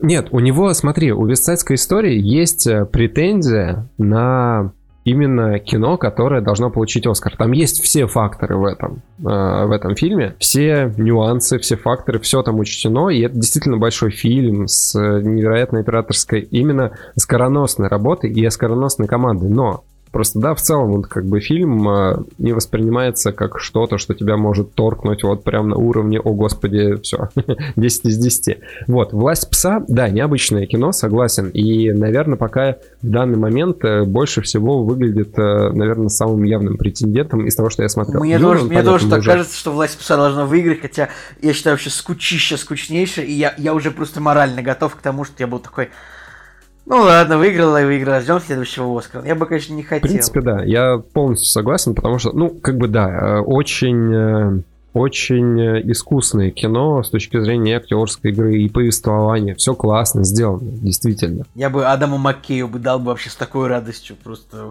за- не смотрите наверх, победил бы, я вообще был бы счастлив просто, но это Короче, пацаны, вот так как, так как я, я не смотрел а, «Власть пса», не смотрел лакричную пиццу, аллею кошмаров, высайскую историю, с чего начать? Вот мне нужно... То есть, а, давай, давайте мы, как обычно, постараемся Посмотри посмотреть на, Оскару наслед- всё. Николай, посмотри «Наследников», а, «Оставленных» и сериал «Ю» на Netflix. Как тебе такие Нет, советы? сериал Ю я точно не буду смотреть, может даже, даже Очень не зря, он пытаться. ба- Это бал- балдежнейший Вот прям вообще от- нет, вообще нет. Ну, давай так, ты можешь посмотреть «Власть 100%. пса», потому что она уже есть на Netflix. Не, Вот, ну смотри, из «Лакричную того, пиццу». что можно сейчас уже легально посмотреть спокойно, это «Власть пса», это «Кода», а, это «Король Ричард», это, а а вот, э, ну, «Аллея кошмаров». Лакричной как бы- пиццы и веса- вестсайдской истории еще нет в, А в где лакричную Да, пиццу вот в этом проблема. смотрел? в кино. Да, я в кино смотрел. А, ну, да, смотрите, и «Лакричная пицца»-то в итоге фильм тоже с претензией на Оскар, ну, потому что ну, это А действительно почему Николай большое не кино. посмотрел? Это же Пол Томас Андерсон, это же любимый режиссер. Ты чё, ты лох, что ли? Потому что в том кинотеатре, куда бы я мог сходить э, вместе с Аней, э, нету сеансов с субтитрами. Блин, ее, да, ее надо с субтитрами смотреть. А, А Жека, мы ты приглашали, смотрел? кстати, Николая вместе пойти. Ну, ну да ладно. В общем, «Лакричная пицца» в итоге, на самом деле, большое кино, тоже имеет все шансы выиграть Оскар, ну, потому что там действительно мастерство, и оно чувствуется. Там просто нету какого-то зерна такого идейного, да, максимально большого. То есть ты смотришь, да, там, за историей любви подростков. Как бы, ну, круто. Помимо этого, да, там есть еще а, такие наросты, которые друг за другом идут, и ты как бы тоже вникаешь а, в перипетии сюжета. И там самый главный плюс, то, что сюжет абсолютно непредсказуем, ты не знаешь, чем фильм закончится и что будет в следующую минуту. Это круто. Но за это не дают Оскар, как мне кажется. То есть э, реально клевый фильм, классно его смотреть, э, чувствовать кайф именно от э, того кинематографа, который я люблю, но не оскароносный. Короче, вот не знаю, осталось, наверное, посмотреть вот эти коды, сядь за рулем моей машины, ну и что там еще, и Белфаст. Ну, посмотрим, посмотрим. Да, но э, давайте посмотрим, что еще у нас занимается. В, в лучшем актере у нас. Э, а можно я, можно я быстро, очень, да, очень да. быстро, э, короче, вот сядь за руль моей машины, как у нас есть этот тренд на азиатское кино побеждающая. Вот я думаю, э, пусть этот фильм э, победит Оскар. Вот лучший фильм и лучший иностранный фильм. Вот. Ранний прогноз. Хотя в прошлом году я уже сказал, что, наверное, Минари, вы... Минари выиграет опять как паразиты, но этого не произошло, но я буду непреклонен э, в своем прогнозе. Хотя я, конечно, буду болеть за э, не смотрите наверх, как Николай Солнышко болел типа за однажды в Голливуде в лучшем фильме, хотя ну там были не, ну Николай, явно... для того, чтобы ты решил, болеешь ты за «Не смотрите наверх» или не болеешь, тебе нужно для начала посмотреть все остальные фильмы. Это правда, что... я, просто, я просто не думаю, что мне что-то так же понравится из этих фильмов, как он. Ну, мне, вот я, например, смотрю сейчас вот на этот список, и мне кажется, что вот пока что, да, это, блин, это, конечно, все вот, это, это сейчас уже пошла вода, вода водная, поэтому мы уйдем с этого. А, но мне кажется, что мне больше всего понравится лакричная пицца. Просто по, по описаниям, по рецензиям, а, вот это все, мне кажется, что вот реально лакричная пицца это вот мой фильм, и я, я верю, что я смогу его а, полюбить, жду не дождусь, когда его можно будет уже э, как-то вот легально посмотреть.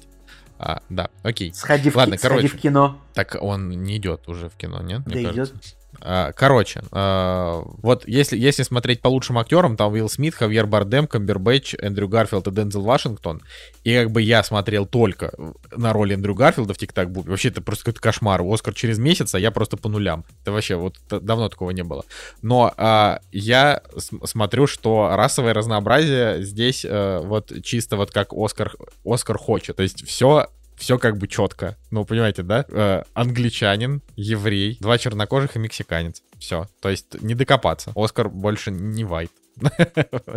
Да, ну по-хорошему, конечно, Хавьер Бардем, вот я не смотрел, не знаю, тяжело сказать, Дензел Вашингтон, трагедия Макбета, но это просто позорище, конечно, Эндрю Гарфилд, красавчик, но это не оскароносная роль. Почему? А что, там, что там в Макбете? Я тоже, кстати... Нет, слушай, ну почему бы и нет, я, я, если он выиграет, я буду просто безумно счастлив, потому что мне нравится Эндрю Гарфилд, ну не самая, наверное, Короче, сильная чисто роль. по цифрам кажется, что ты должен выиграть либо Уилл Смит, либо Бенедикт Камбербэтч, вот. Но... Да, то есть битва будет между ними, а Дензел Вашингтон, ну... Ну, Уилл Смит э, впервые за 10 лет снялся в нормальном фильме, да? Ну, то есть это же как бы ему за это только надо Оскар давать, что он наконец-то выбрался из вот этого... Ну, ладно, хорошо, у него был там Алладин, окей, но это не считается. То есть он... А, по последний а, при, приличный с ним фильм, вот который там можно говорить, что вот это прям было неплохо, это... А, я даже не знаю, «Я легенда» 2007 году. Ладно, я открыл букмекеров, сейчас буду говорить. Короче, букмекеры говорят, что э, самый большой претендент на эту победу это Уилл Смит, причем коэффициент типа 1.35, поэтому... Ну, скорее всего, так и будет. Значит, надо за Камбербэтча, и есть, есть шанс. Хорошо. На, второ... на второе место они ставят Эндрю Гарфилда с Камбербэтчем примерно э, в одинаковых пропорциях. Вот. Но Эндрю Гарфилд, правда, был хорош. Как бы я не считаю, что Тик-Так Бум это такой уныленький фильм, но вот реально, Гарфилд суперский. Он вообще он суперский. Ладно, давайте, давайте, пожалуйста. Самая забавная номинация это женская роль. Вот здесь я вообще ничего не смотрел. В роли Рикардо нет, незнакомая дочь нет, параллельной матери нет, Спенсер нет, глаза Тэмми Фэй нет. Вообще, абсолютно, да, про, тоже по нулям. Вообще по нулям. Более того, скорее всего, я из этого и посмотрю максимум один фильм. Вот параллельные матери, скорее всего, к сожалению, не удалось там на пресс-показ попасть из-за болезни, но Альмадовар клевый и так далее. А Спенсер, вот я его... Все говорят, да, что Кристен Стюарт прекрасная, но у фильма не просто так 6,3. Типа, это, я уверен, что вот он такой же, как вот фильм, который мы смотрели до этого. Этого же режиссера было про, про Джеки? Или это не он снял? Или это не он снял? И я сейчас как лох.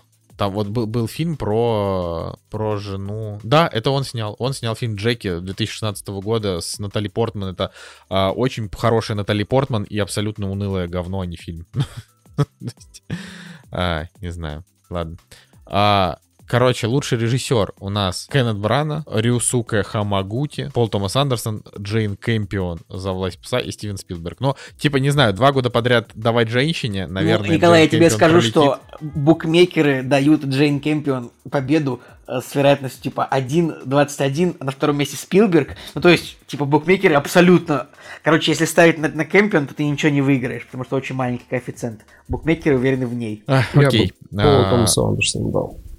Ну, вообще, э, я вот хочу сказать, что Пол Томас Андерсон — это чувак, вот, который, э, ну, там, те, кто давно слушает подкаст, мое мнение на эту тему знают, ну, вот, а, я хочу сказать, что я смотрел, типа, несколько его фильмов, не все, но несколько, а, и вот его наиболее захваленные фильмы, они мне не зашли. А вот «Врожденный порог», у которого самый низкий рейтинг, он, я ему поставил 8. Вот это единственный его фильм, который я прям могу сказать, что вот я люблю этот фильм, я бы его с удовольствием пересмотрел. А все остальные, вот что «Магнолия», что «Нефть», что «Мастер», что «Призрачная нить», это вот все фильмы такие мне вот на семерочку. Типа, что посмотрел его. Мастера вообще мучительно смотреть в кинотеатре было, честно скажу. Не, ну при этом, он, ну, при этом фильм местами-то он очень крутой. Ну, короче, это вот весь, весь э, Пол Томас Андерсон, вот он такой, что местами он очень крутой, местами он какой-то невыносимый.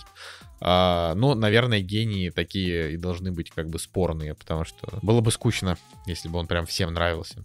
А, все еще не понимаю, где Уэс Андерсон, правда? Типа, Просто алло. Ну, блин, он номинировался несколько раз в предыдущие разы, но в этот раз не номинировали. Но я бы не стал как-то переоценивать то, что его не номинировали сейчас. За Будапешт он получал номинацию, за Остров Собак тоже получал. Что-то пораньше, наверное, за Королевство Полной Луны тоже получал. Ну, э, есть же банальная какая-то справедливость. Ну, не всегда же всех нужно номинировать, когда всего пять таких номинаций. Поэтому я бы не Уэс стал сильно Андерсон обижаться. это режиссер типа верхнего порядка, понимаешь? То есть это как бы вот он, он, он это как бы величина, его нельзя не номинировать. Он- ну, короче, это, это странно, это А странно. там у него есть, у него то, что у него даже за операторскую работу нету номинации у этого фильма, это потому что, ну, просто все поняли, что эти квадратные кадры, ну, это как бы, это уже для быдла просто, потому что ты такой смотришь очередной фильм Пола Томаса Андерсона и понимаешь, что, ну, вот будет, будет, Уэс 100 Андерсон. минут, будет 100 минут квадратных кадров, как бы. Поэтому ему нужно уже что-то новое придумать. Вот. Ладно, это, я, это был вброс просто. Ладно, короче, второй план обсуждать э, там см- смысла нет. На, на самом деле, мо- можно вообще, вообще двигаться дальше, ну, только там сказать, что э, там за сценарий... Короче, пока что настолько мало мы посмотрели, что вообще какие-либо предположения делать странно, а, поэтому просто в двух словах. Я рад, что «Рука Бога» была номинирована как лучший иностранный фильм. Я не смотрел ни один из других э, фильмов, которые там представлены, но вот «Рука Бога» интересно. Опять же, «Сядь за руль моей машины» — это вот фильм, который а, а, точно так же номинирован, как «Паразиты» в свое время, да, и на лучший иностранный фильм, и на лучший фильм, что меня, как обычно, ка- касаемо Оскара, это очень странно, но фильм снят по Харуки Мураками, да, как бы, а это автоматически значит, что это уже мой любимый фильм, в принципе. Вот. Просто Мураками мой любимый писатель. Поэтому, как бы, если, если выиграет он, я скажу, это потому, что Мураками лучший. Вот, да. Но лучший анимационный фильм. Вот у нас есть еще. а, и вот э, из лучшего анимационного я, получается, смотрел 3 из 5. Это вот у меня наи- наибольшая а, цифра просмотра. И из того, что там, я бы, наверное, отдал... э, Вот я смотрел Раю, Луку и Митчеллы против машин. Я бы, наверное, отдал Митчеллу. Или Рае, потому что красивая. Вот. Че, есть что добавить по каким-то конкретным отдельным номинациям? Там, за кого болеете? Или идем дальше? Идем дальше. Ладно, ну, идите дальше. «Кактус» — подкаст о кино и не только. Значит, мы возвращаемся к премьерам недели, но потратим на них чуть больше времени. А, художественный фильм Uncharted на картах не значится. Фильм, который на самом деле называется просто Uncharted. А, наверное, хорошо, что у нас его не перевели как неизведанное, да, потому что для фанатов игр, ну, просто Uncharted и Uncharted, да, это как бы а, как-то вот бо- бо- более привычно, и в этом плане Sony сделали хорошо. Я Значит, соглашусь. фильм, Мне нравится название, которое у них в итоге получилось. То есть и непонятное слово в начале, и вторая часть, ну, звучит недурно. Не, вот это вот на картах не значится, я считаю, что это бред какой-то, правда. А Но мне очень, а мне, мне, мне очень нравится. Ну, блин, ну, Uncharted, его могли бы назвать, типа, Uncharted неизведанное, потому что, ну, при- ну, потому что просто назвать его Uncharted для людей, которые не знают про игры, это будет странно. зачать. Ну, в общем, да, значит, фильм снял режиссер Рубин Фляйшер, которого мы можем знать по, а, значит, э, Зомбиленду, в первую очередь. А, по... По Веному. Да, и, и, и вот Жека, да, очень большой поклонник фильма «Веном» 2018 года. А, не, ну получается, что Фляйшер снял оба Зомбиленда, он снял еще фильм «Успеть за 30 минут», который я смотрел. А, вот, э, очень такой проходной фильм «Охотники на гангстеров». Но, типа, это чувак, который, в принципе, он довольно много чего снял. А, значит, и про Зомбиленды можно сказать, ну, лично с моей стороны, что это удачное кино. Веном первый, но он просто в, мой, в моей, Давай в моей голове, он настолько пластинку. лучше, чем второй Женя. Он настолько... Но тут как бы история в том, что, видимо, у Жени просто не клеится с Рубином Фляйшером. Вот ему, он ему просто не нравится. Нет, подожди, но у меня первый Зомбиленд 8, успеть за 30 минут 6, Охотники тоже гангстеров 6, Веном 3, Зомбиленд контрольный выстрел 7. Ну, короче, не клеится у тебя с ним. Ну, хотя, ну, в общем, да. Вот, вот Uncharted снял Рубин Фляйшер. Давайте я, как единственный человек, который играл в игры, я немножко расскажу вводное, а дальше можно, можете сколько угодно обсуждать, а я прям вот замолчу и не буду даже перебивать. Конечно, вру, я, конечно, буду перебивать. А, значит, что такое Uncharted, да, для людей, которые не знают? Есть такая, э, значит, замечательная консоль Sony PlayStation, и э, есть такая замечательная, очень талантливая студия Naughty Dog с замечательным, просто невероятным гением Нилом Дракманом во главе. Он странный немножко человек, но гений.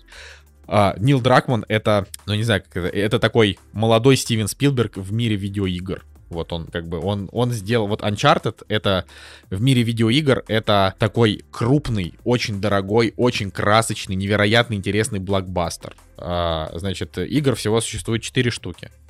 И все эти четыре игры, они посвящены приключениям Нейтана Дрейка, его э, друга Салли а, и его э, любви, да, которая стала его любовью, по-моему, по-моему, начиная со второй части, а, Елены, которая журналистка, и вот она как бы тоже там попадает вместе с ними в эти их приключения.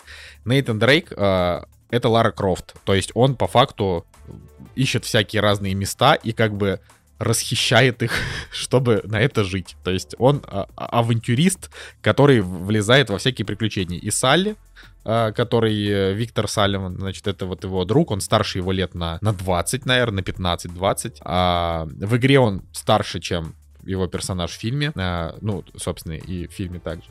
А, вот э, они, э, они как бы это такая команда. Салли, типа там, не знаю, вводит самолет, Нейтан прыгает, бегает, что-то там разыскивает. Вот, и а, по жанру это такая приключенческая игра, в которой, ну, реально, типа, если вы любите вот там приключения Индианы Джонса, Лару Крофт, Сокровища нации, вот это все, вот э, Uncharted это как бы, э, ну, и при этом любите еще и в игры играть, вот Uncharted это ваше. Это вот просто одни из лучших таких игр в истории а, в, в жанре приключения. В них просто очень классно находиться, там всегда интересно, там буквально нет вообще никаких провисающих моментов, она от начала и до конца, это круто.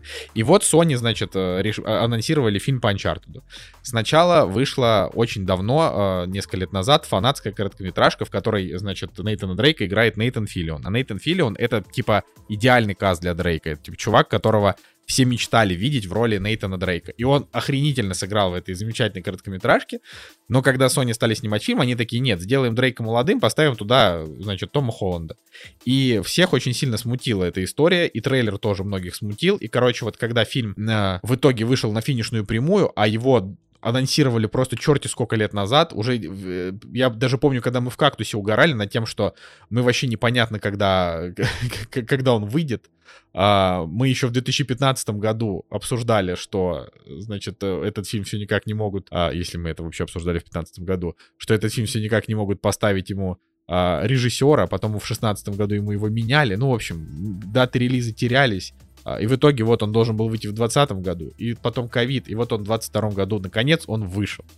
Вот, что можно сказать про фильм. Давайте, давай начнет Женя. Слушайте, да, у меня такая предыстория, что, конечно, да, мы сходили на пресс-показ, и было очень много людей, и, в принципе, все было замечательно ровно до того момента, как начался фильм.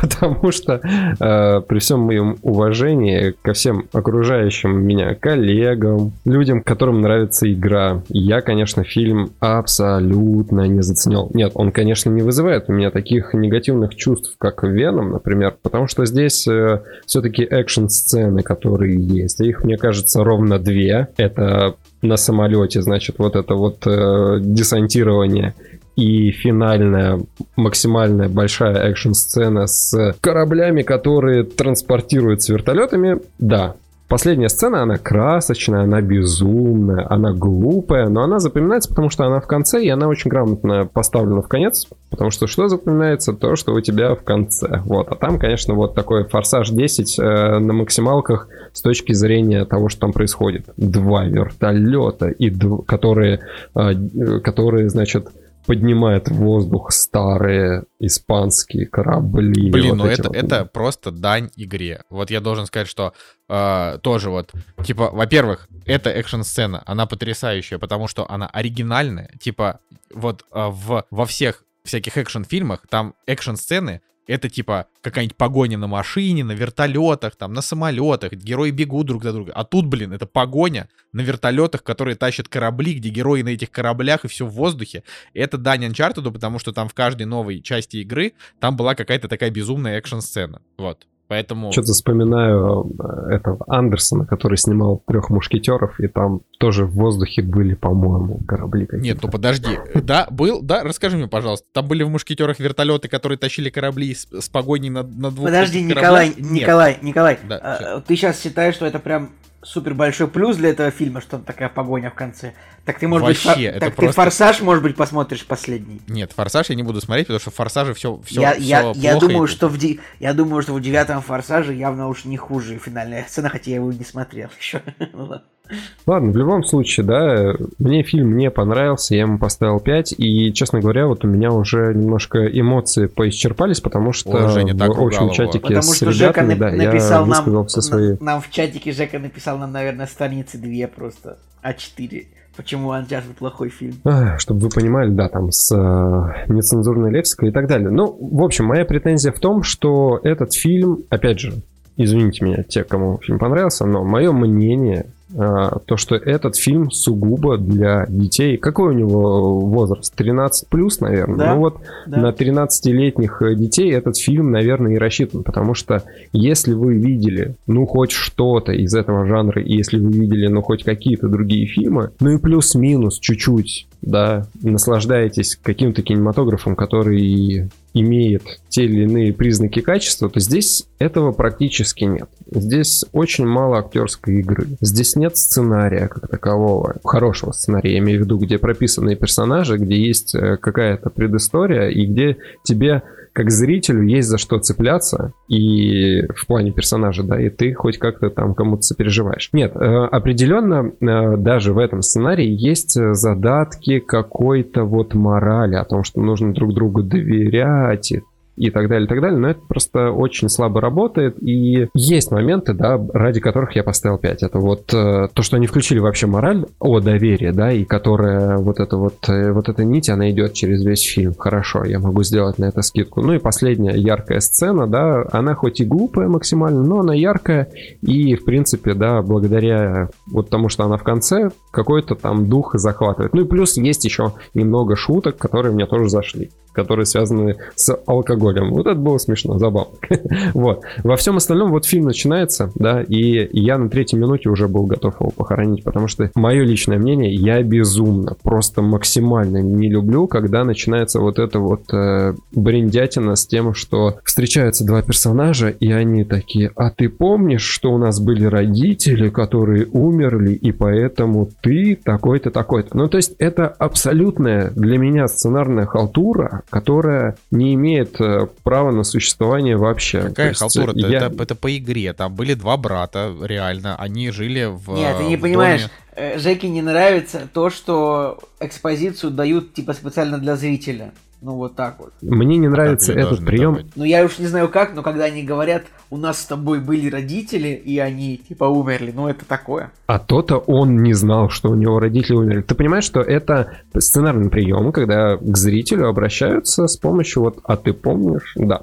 Вот, э, я думаю, что в игре навряд ли такой прием был, и там, наверное, экспозиции было побольше. Про ну, этого очевидно, брата игры длятся то, что... не 2 часа, а типа 32 часа, но все равно, да. Игры отложим пока, да, я сам фильм э, разбираю. Ну и, в общем, я такой, окей, с третьей минуты мне, значит, вот это вот все предлагают, там два персонажа, вот эти вот молодые братья Дрейки, они вкрадываются в какой-то музей, чтобы выкрасть карту, и вот тут происходит, а ты помнишь, в самом моменте, чтобы схватить эту карту, нет, у них происходит вот эта вот дурацкая экспозиция, чтобы, ну ладно. И их, значит, ловят, и я такой думаю, ой, а что-то как-то быстро все, и как-то глупо, и как-то наивно, вот их прям поймали здесь, и они еще даже ничего не успели сделать, они просто залезли в окно, и как бы, окей, хорошо. И дальше предыстория такая, значит, одного брата хотят арестовать, а второго оставить вот в этом а, церковном детском доме, не знаю, как это правильно называется. И тут начинаются сценарные глупости, которые будут преследовать этот фильм на протяжении всего хронометража, потому что полицейский такой,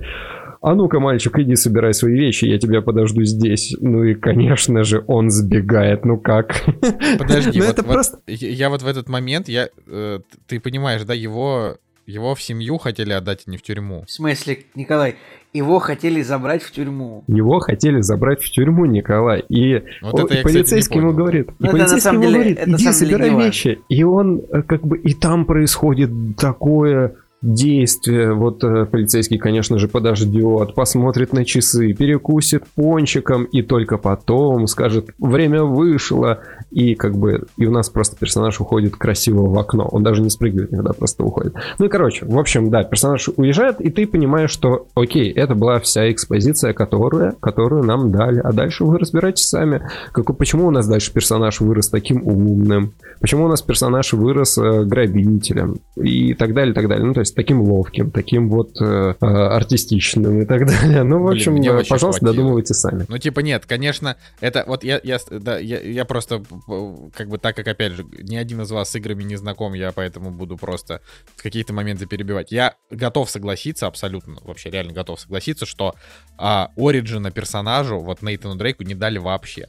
Но но, как бы, фишка в том, что, во-первых, ему и в играх прям особенного Ориджина прям не давали. Ну, типа, почему он вырос такой умный? Потому что он много читал. И, ну, типа, вот, это, это просто вот, вот так. Окей, а... в этом фильме сказали, что он много читал. Так это и так понятно было. У меня даже вопроса не возникло. Ему, ему даже Салли задает несколько вопросов, типа, а ты что, такой, типа, умный до хрена? И он такой, типа, да, умный. Вот. Так ты понимаешь, ну, да дайте этому фильму, ну, 5 минут дополнительных на эту предысторию. Ну, расскажите еще хоть что-нибудь. Нет, они делают, значит, вначале ружье, потому что э, вот этот брат, перед тем, как уйти, он дает э, персонажу Э, записочку, которую нужно просветить там с зажигалочкой. И это вот ружье, которое должно потом выстрелить. И вот эти вот сценарные моменты, когда у нас персонаж внезапно вот такой умный, он знает про все эти сокровища. Он э, и за ним приходит другой чувак, чтобы попросить у него помощи, потому что он сам не знает, да, возможно, брат ему оставил какую-то подсказку. И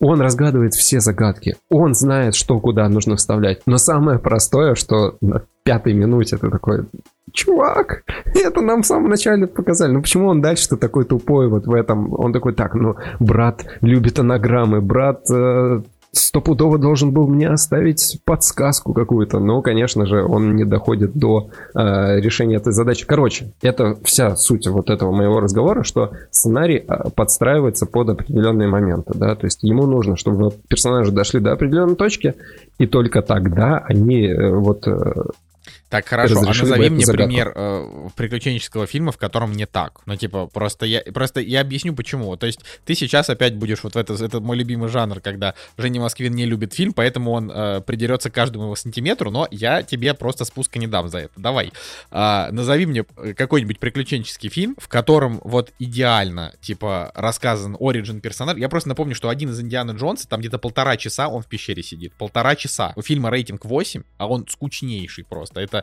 Индиана Джонс, один из вот таких вот. Мне первая часть Индиана Джонс не очень понравилась, если ты помнишь, я смотрел ее. Так вот, если приводить примеры, мне очень нравится «Пираты Карибского моря». Банально, все очень банально, да, «Пираты Карибского моря» мой любимый приключенческий фильм.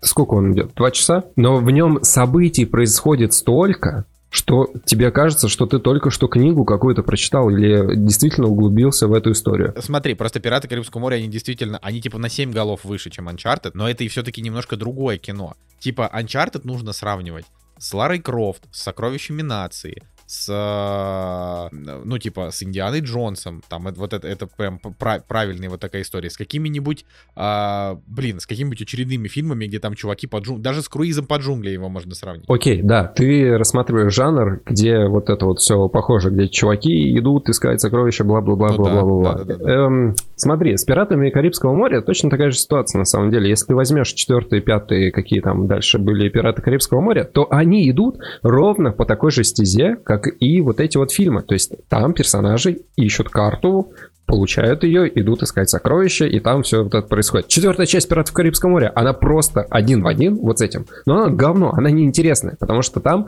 э, нет э, приключений, там нету изюминки какой-то. То есть она примерно вот... Э, ну ладно, она лучше, чем Uncharted, конечно. Мне, кстати, вот, мне, он... кстати, нравится «Пираты Карибского моря». Я вот хочу просто коротенечко сказать, вы потом продолжаешь, что в моем понимании Uncharted — это не история Э, молодости и взросления Нейтана Дрейка. Это история конкретного кейса, потому что каждая игра Uncharted — это дело, в которое Нейтан Дрейк идет, и он там что-то разыскивает, ищет загадки. В играх Игра, очень да. мало времени, очень мало времени а, посвящается их каким-то личным отношениям, Ориджину и прочему. По большей части а, ты как бы, ты, ну, типа, Нейтан а, решает какие-то загадки, какие-то вот э, там ребусы и все такое, разгадывает шифры, продвигается дальше, в конце находит сокровище. Есть перестрелка. Вот, вот. Так, а зачем тогда снимать кино? Потому что оно... Смотри, хорошо, ну реально, здесь две экшн-сцены большие. И здесь э, разгадывание головоломок, сколько их? Две, не больше, ну там три может быть, да, но они все настолько изи, просто простые, и вот, э,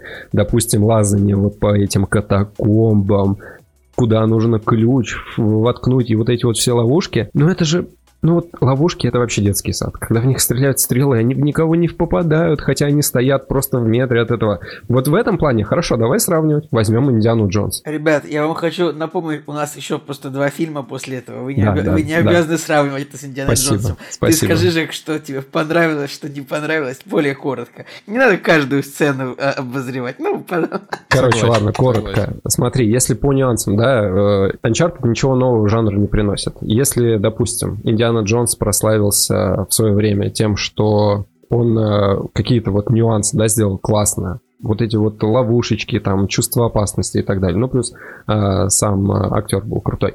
Лара Крофт, ну, я, честно говоря, не очень помню Лару Крофт. Ну, да ладно. Э, этот, э, Сокровище нации. Там в чем было? Все то же самое, но там масштаб был, да, то есть нужно украсть э, Конституцию или что-нибудь там в первой части короля. То есть это казалось чем-то сверх невозможно. Ну, что... независимости, наверное. Да, да, да, точно, да, независимости. Ну, то есть там такие ставочки были вот прям все выше, выше, и ты такой думаешь, окей, там Джерри Брукхаймер, кстати, очень неплохо все это продумывал. Примерно так же, как угнать за 60 секунд. Тоже с Николасом Кейджем. Ну так вот, э, какие-то нюансы вот эти фильмы, да, они не приносили ничего нового, э, особенности э, сокровища нации, но нюансами они делали какие-то интересные вещи. Здесь просто этот фильм ничего не дает нового. И помимо этого, он еще некоторые вещи делает хуже. Головоломки. Там нет вообще никаких головоломок. Вставить ключ сюда, найти дырку, вставить ключ туда, найти новую дырку и вставить туда ключ. Ой, соединить два ключа и вставить в новую дырку. Вот это да! Соединить ну, короче, два короче, ключа Жек, и найти Жек, точку Жек, на карте. Ты, в общем, давайте это самое может, я тоже скажу, ребят?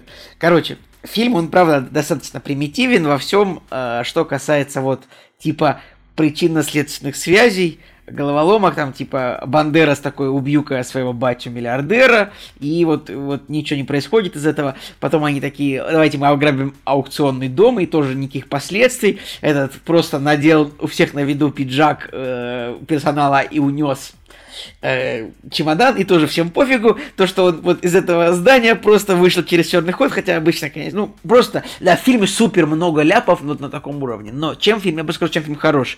Он хорош, на самом деле, просто типа химии между Марком Уолбергом и Томом Холландом, потому что мне очень понравился персонаж Марка Уолберга, ну, он, вроде бы он умный, но вроде бы он и идиот неуклюжий, когда он такой, типа, слушайте, ребята, я тут быстренько сейчас в пиццерию зайду, или там это, э, не, не прислоняй руку к, к уху, ты выглядишь как идиот, или окошко, окошко, это для тебя. Мне искренне понравились некоторые шутки, и вот Просто в фильме есть много моментов, от которых весело. Там, ну, всерьез, конечно, поверить там в то, что два корабля, которые были, находились в гроте, не были найдены за 500 лет, то, что порох за 500 лет все еще может стрелять на корабле, ну, конечно же, в фильме, ну, просто невероятное количество допущений, в которые мы должны поверить.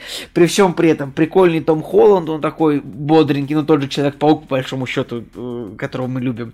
Марк Уолберг, мне просто нравится этот актер, он очень плохой актер, он всегда плохо играет, но у него всегда есть одно и то же вот эта физиономия, вот это вот неловкая, где он такой, а, чё, какого черта, я тут сейчас пиццу зайду, и вот это вот все. А потом, ну, девушки в фильме тоже обе прикольные, злодейка такая злобненькая, забавная, и их э, вторая девушка, которая постоянно кидает. В фильме тоже еще очень много моментов моментов, когда они постоянно кидают друг друга. Мне напомнило это какую-то из миссий невыполнимых. Мне кажется, вот как раз-таки а, вот не предпоследней части, мне кажется, там каждую, каждую минуту постоянно тут предавал друг друга. Там то Ребекка Фергюсон была за Тома Круза, то прочее ему было даже непонятно там это все. А, поэтому в, в конечном счете, да, мы имеем просто приключенческий фильм, который, наверное, ну, не претендует на что-то большее, а, чем, не знаю, сборы второго Венома, которые тоже неплохие, но а, в котором есть очень много сценарных ляпов, при всем при этом он смотрится весело, но нужно, правда, выключить голову и просто смотреть там за красивой картинкой, за драками а, и за их какими-то ужимками актерскими. Вот так вот. Короче, у меня буквально все, вся, вся моя тусовка которая связана с играми, э, все, кто посмотрели Uncharted, все написали, там, у кого телеграм-каналы написали, что это просто супер клево и весело, а у кого нет, написали мне в личку, что да, ты был прав, это просто охренительный фильм. Ну, типа, я после него вышел с максимально хорошим настроением. Э, для меня, типа, вот в нем сработало практически все, и у меня к нему есть, ну, у меня к нему тоже, конечно, есть претензии. Ну, типа, я, если что, про, про фильм свое мнение практически не высказывал, да, поэтому я, мне надо в, в двух словах. А, Том Холланд, конечно, ну, просто очень не, не, не супер актер, правда. Ну, типа, вот да, он прекрасный Питер Паркер, за ним приятно наблюдать и в Анчартеде, и в Человеке-пауке, вообще в целом. Типа, он приятный молодой человек, он, э, он такой располагающий к себе, э, красивый, там, там, подкачанный, ну такой, типа, вот, всем нравится. Это как бы Тейлор Лотнер, только не с тупым э, лицом, а как бы с, ну, довольно приятным лицом. Вот, но при этом, типа, Том Холланд, ну, надо посмотреть, конечно, с ним вот эти две драмы, там, Черри и вот это вот еще, что-то там она какая-то была, чтобы оценить, как он играет в драматических ролях, но вот в экшн-фильмах он здесь такой же Питер Паркер. Для меня вообще вот абсолютно. Поэтому Том Холланд это не то, что мискаст, ну, типа, он, норм, он нормально подходит на роль Дрейка, но я был бы все-таки рад смотреть за приключениями, типа, Дрейка в роли Нейтана Филиона, да, как бы. Так он же дед! Ты же с ним не снимешь три фильма уже. Да прекрасно снимешь ты с ним три фильма. Он не дед, ему там 50, около 50. И нормально. Ничего, Том Крузу сколько ему уже? 70 или сколько там? Том Круз это исключение, подтверждающее правило. А для таких фильмов, ну, в любом случае, нужен Короче. молодой актер. Николай, ну какой Нейтан Филлион? Ну, серьезно. Ну, типа, я считаю, что Нейтан Филлион, потому что Нейтан Филлион это прям идеальный Дрейк. А как бы, а Том Холланд это просто хороший Дрейк, но такой, не более того. А, Здесь абсолютный слив с Антонио Бандерасом. То есть вот они взяли Антонио Бандераса, и это просто, ну, дерьмовая роль. Ну, как бы это... Он, он сыграл нормально, а у него там есть какой-то монолог и так далее, но он для фильма не нужен. Он вот просто не нужен. Типа, ну, никакой. Потом Марк Уолберг в роли Салли мне понравился очень. Э, София Тейлор Али в роли, э, значит, э, Хлои, она мне тоже понравилась. Но Хлоя вообще как бы... Оригинали Хлоя это такая супер ход чика, которую должна была, наверное, по-хорошему играть какая-нибудь Эйса Гонсалес, ну, типа, если уж брать, да, там, поэтому, но э, здесь она тоже суперская, она, типа, клевая, живенькая, ну, типа, мне, мне понравилось, правда, вот это, э, это, за этим было, там, весело наблюдать, крутая экшн-сцена с кораблями, вот это все, и я говорю, я после фильма вышел, и я был просто в хорошем настроении, думаю, блин, клевое, приятное кино, я на нем и посмеялся в какие-то моменты, и отсылочки половил, там было, там, там было, на самом деле, очень много отсылок, которые, ну, типа, а, там, не знаю, логотип Naughty Dog, там один из создателей фильма там пошутил про игру, а, там, ну, да, короче, куча всяких таких вот маленьких э, ми- ми- микро каких-то элементов тоже там из игр. Ну, то есть это вот а, прикольно. Подожди, Это- а как один из смыслей там же про игру пошутил, это же актер, который играет в игре Дрейка сам, нет? Блин, вот это да, вот это я не выкупил. Ну, короче, а по мне фильм просто... Фильм просто как бы хороший для своего жанра, это не гениальное кино абсолютно. Просто, просто я шел, думая, что они могут его как-то испортить, но для меня он почему-то ничем не испорчен. Но, опять же, типа, я просто кайфанул, получил хорошее настроение. Ты вот, Жека, не кайфанул, получил плохое настроение. Ну, это как бы вот... Так всегда бывает, типа, когда... Жек сам, Что ты Жек сам виноват. Мог бы кайфануть. Вот Николай Солнышко сходил, кайфанул, получил хорошее. А Вот ты, это- ну, ты Типа, вот, вот нет. у меня также бывает, когда я что-то посмотрю, и мне не нравится. э, И типа, и я всегда расстраиваюсь, потому что я понимаю, что а, кто-то получил удовольствие, типа, а я вот э, был очень разочарован. Так что. У Ну, меня давно не было такого ощущения, что я хотел выйти реально с сеанса где-то на 30-й минуте фильма, ну потому что мне вообще было очень сложно воспринимать происходящее на экране, потому что у них не было какой-то прописанной мотивации. Ну хорошо, да, мы ищем сокровища на 4 миллиарда долларов. Опять же, вы говорите, что у них клевая связь между ними, а мне поначалу вообще казалось, что они друг для друга не созданы. Ни Том Холланд, ни Марк Уолберг. э, Потому что в кадре они выглядели как-то странно, и диалоги между ними были достаточно странные. Эй, малыш, эй, малыш, эй, малыш. И вот этот постоянный степ и какой-то вот глубины вот этого бади-муви, когда два персонажа между собой, да, должны как-то взаимодействовать. Хорошо, под конец получилось, да, на этих кораблях неплохо было. Но вот в начале, думаю, нет, что-то вот не то. ну я просто, Жень, вот я, я, я прям искренне не понимаю, что реально в нем могло не понравиться. Просто я не понимаю. Вот. Мне не нравится то, что здесь очень плохие антагонисты. По сути, они просто ноль. Да обычные. Обычные хреновые антагонисты. Просто... Был Антонио Бандерас, который убил своего отца, а, которому все это сошло с рук, и ты думаешь, ну окей, ладно, хорошо, проехали. Там, кстати, с, с вот этими отцами было неплохо, потому что у них же святая семья, да, и отец Бандераса, он как бы ищет э, там искупление, да, хочет отдать все свои средства и больше не искать эти сокровища. И очень интересно, что они сидят на фоне вот этого собора испанского, который собор там святой семьи, и, короче, как бы такая проекция, да, то есть они даже Николай, видел же, в как фильме... глубоко смотрит, а ты вот даже, Да, даже, они даже в этом фильме не немножко глубже пошли, да, но, то есть уходит э, персонаж Бандерас, который вот такой богатый очень человек, один из самых богатых, да, и тут появляется другой персонаж, злодей, который его убивает, и я думаю, почему ее все слушают? Кто это вообще? Что это за персонаж и почему она такая злая? То есть ей тоже никакой экспозиции не, дали, да, сказали, а вы знаете, вот они были вдвоем, тебе, мы были, мы работали вместе, бойся ее, бойся. Я все-таки думаю, что, Жек, тебе нужно сериалы смотреть. Вот там всегда хватает экспозиции для героев. Вот я реально, тоже уже, реально, я тоже, короче, я уже давно отказался от, кино. я отказался от просмотра фильмов, потому что в фильмах, ну что там, 110 минут, как бы говно всегда получается. Сериалы топ.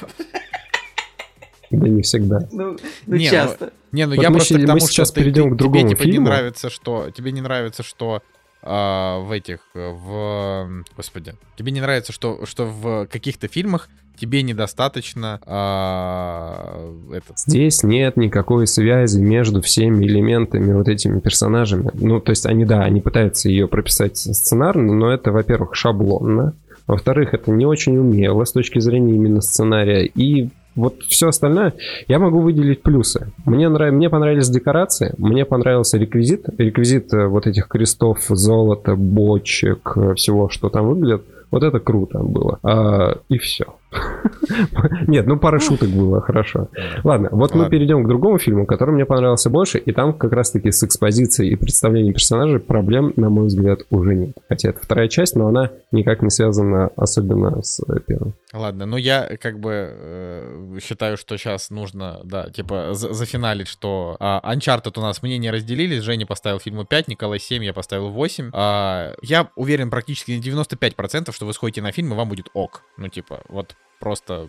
Просто потому, что это нормальный, развлекательный, приключенческий фильм. Ну, типа, если вы, конечно, там э, не вылезаете из сеансов Бергмана, может быть, будет сложно. Ну, типа, вот да.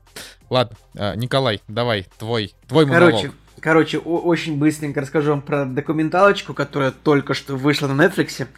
Она называется «Аферисты с Тиндер» по-русски или «The Tinder Swindler» по-английски же в оригинале. В общем, эта история... э, Сейчас, Николай, извини, я тебя перебью. Просто Тиндер-то, кстати, фигурирует в Uncharted, и это один из способов э, коммуникации между персонажами. Неплохо, да? Э, Какой-то это способ коммуникации между персонажами. Ну так он же открыл, типа, Тиндер, и в Тиндере он- видел. Не-не, он открыл просто геолокацию. Просто какой-то... Там Да, было это- просто... это случ- не В Tinder, фильме да. просто было случайное приложение для поиска геолокации, а Тиндер он открыл, чтобы, типа, просто постебаться, ты пользуешься Тиндером. Ну, кстати, я не очень понял этой шутки, потому что ну, что плохого в том, что пользоваться Тиндером, и вот эта вот мысль от героя Дрейка, она довольно странная. Может, это просто какой-то укол от Sony в сторону этой компании, может, у них есть какие-то внутренние терки, ну ладно. А. Я, кстати, я подумал, что это шутка на, на фоне Тиндера, и в Тиндере же возможно смотреть, кто у тебя там рядом находится. Из, э, Я подумал, что он с помощью Тиндера его ищет. Ну, здесь хоть какая-то логика есть, а так, Не-не-не, конечно... он ищет его с помощью просто приложения с геолокацией. Вот, Окей, он ищет его с помощью геолокации под землей.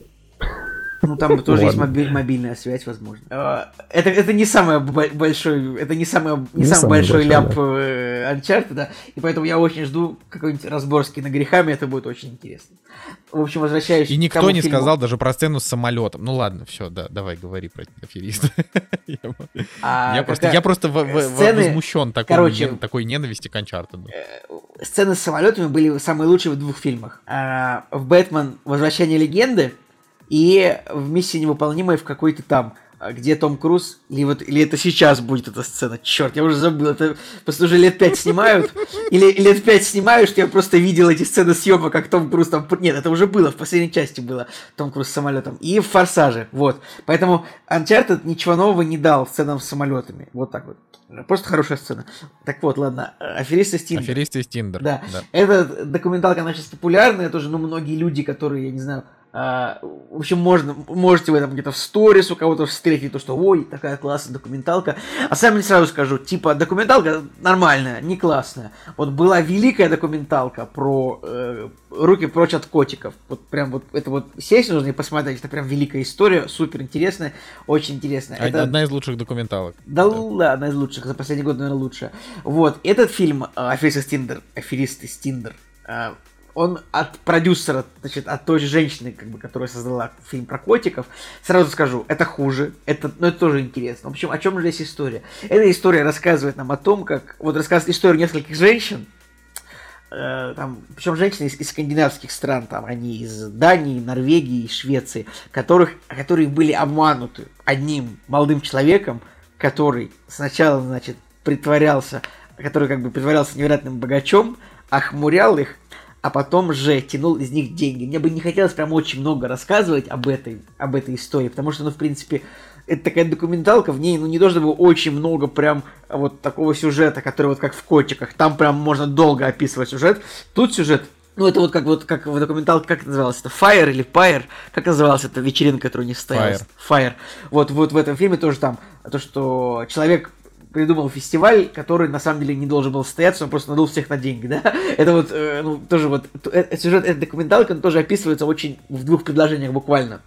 Поэтому этот фильм, в принципе, стоит посмотреть, э, просто хотя бы, чтобы узнать о том, что какие доверчивые женщины живут, типа, вот в этих странах э, с высоким уровнем жизни. Там, э, там просто рассказываются три дев... рассказывается история трех девушек. Одна, а, нар... э, одна, значит, норвежка, которая живет Норвежка, правильно это слово?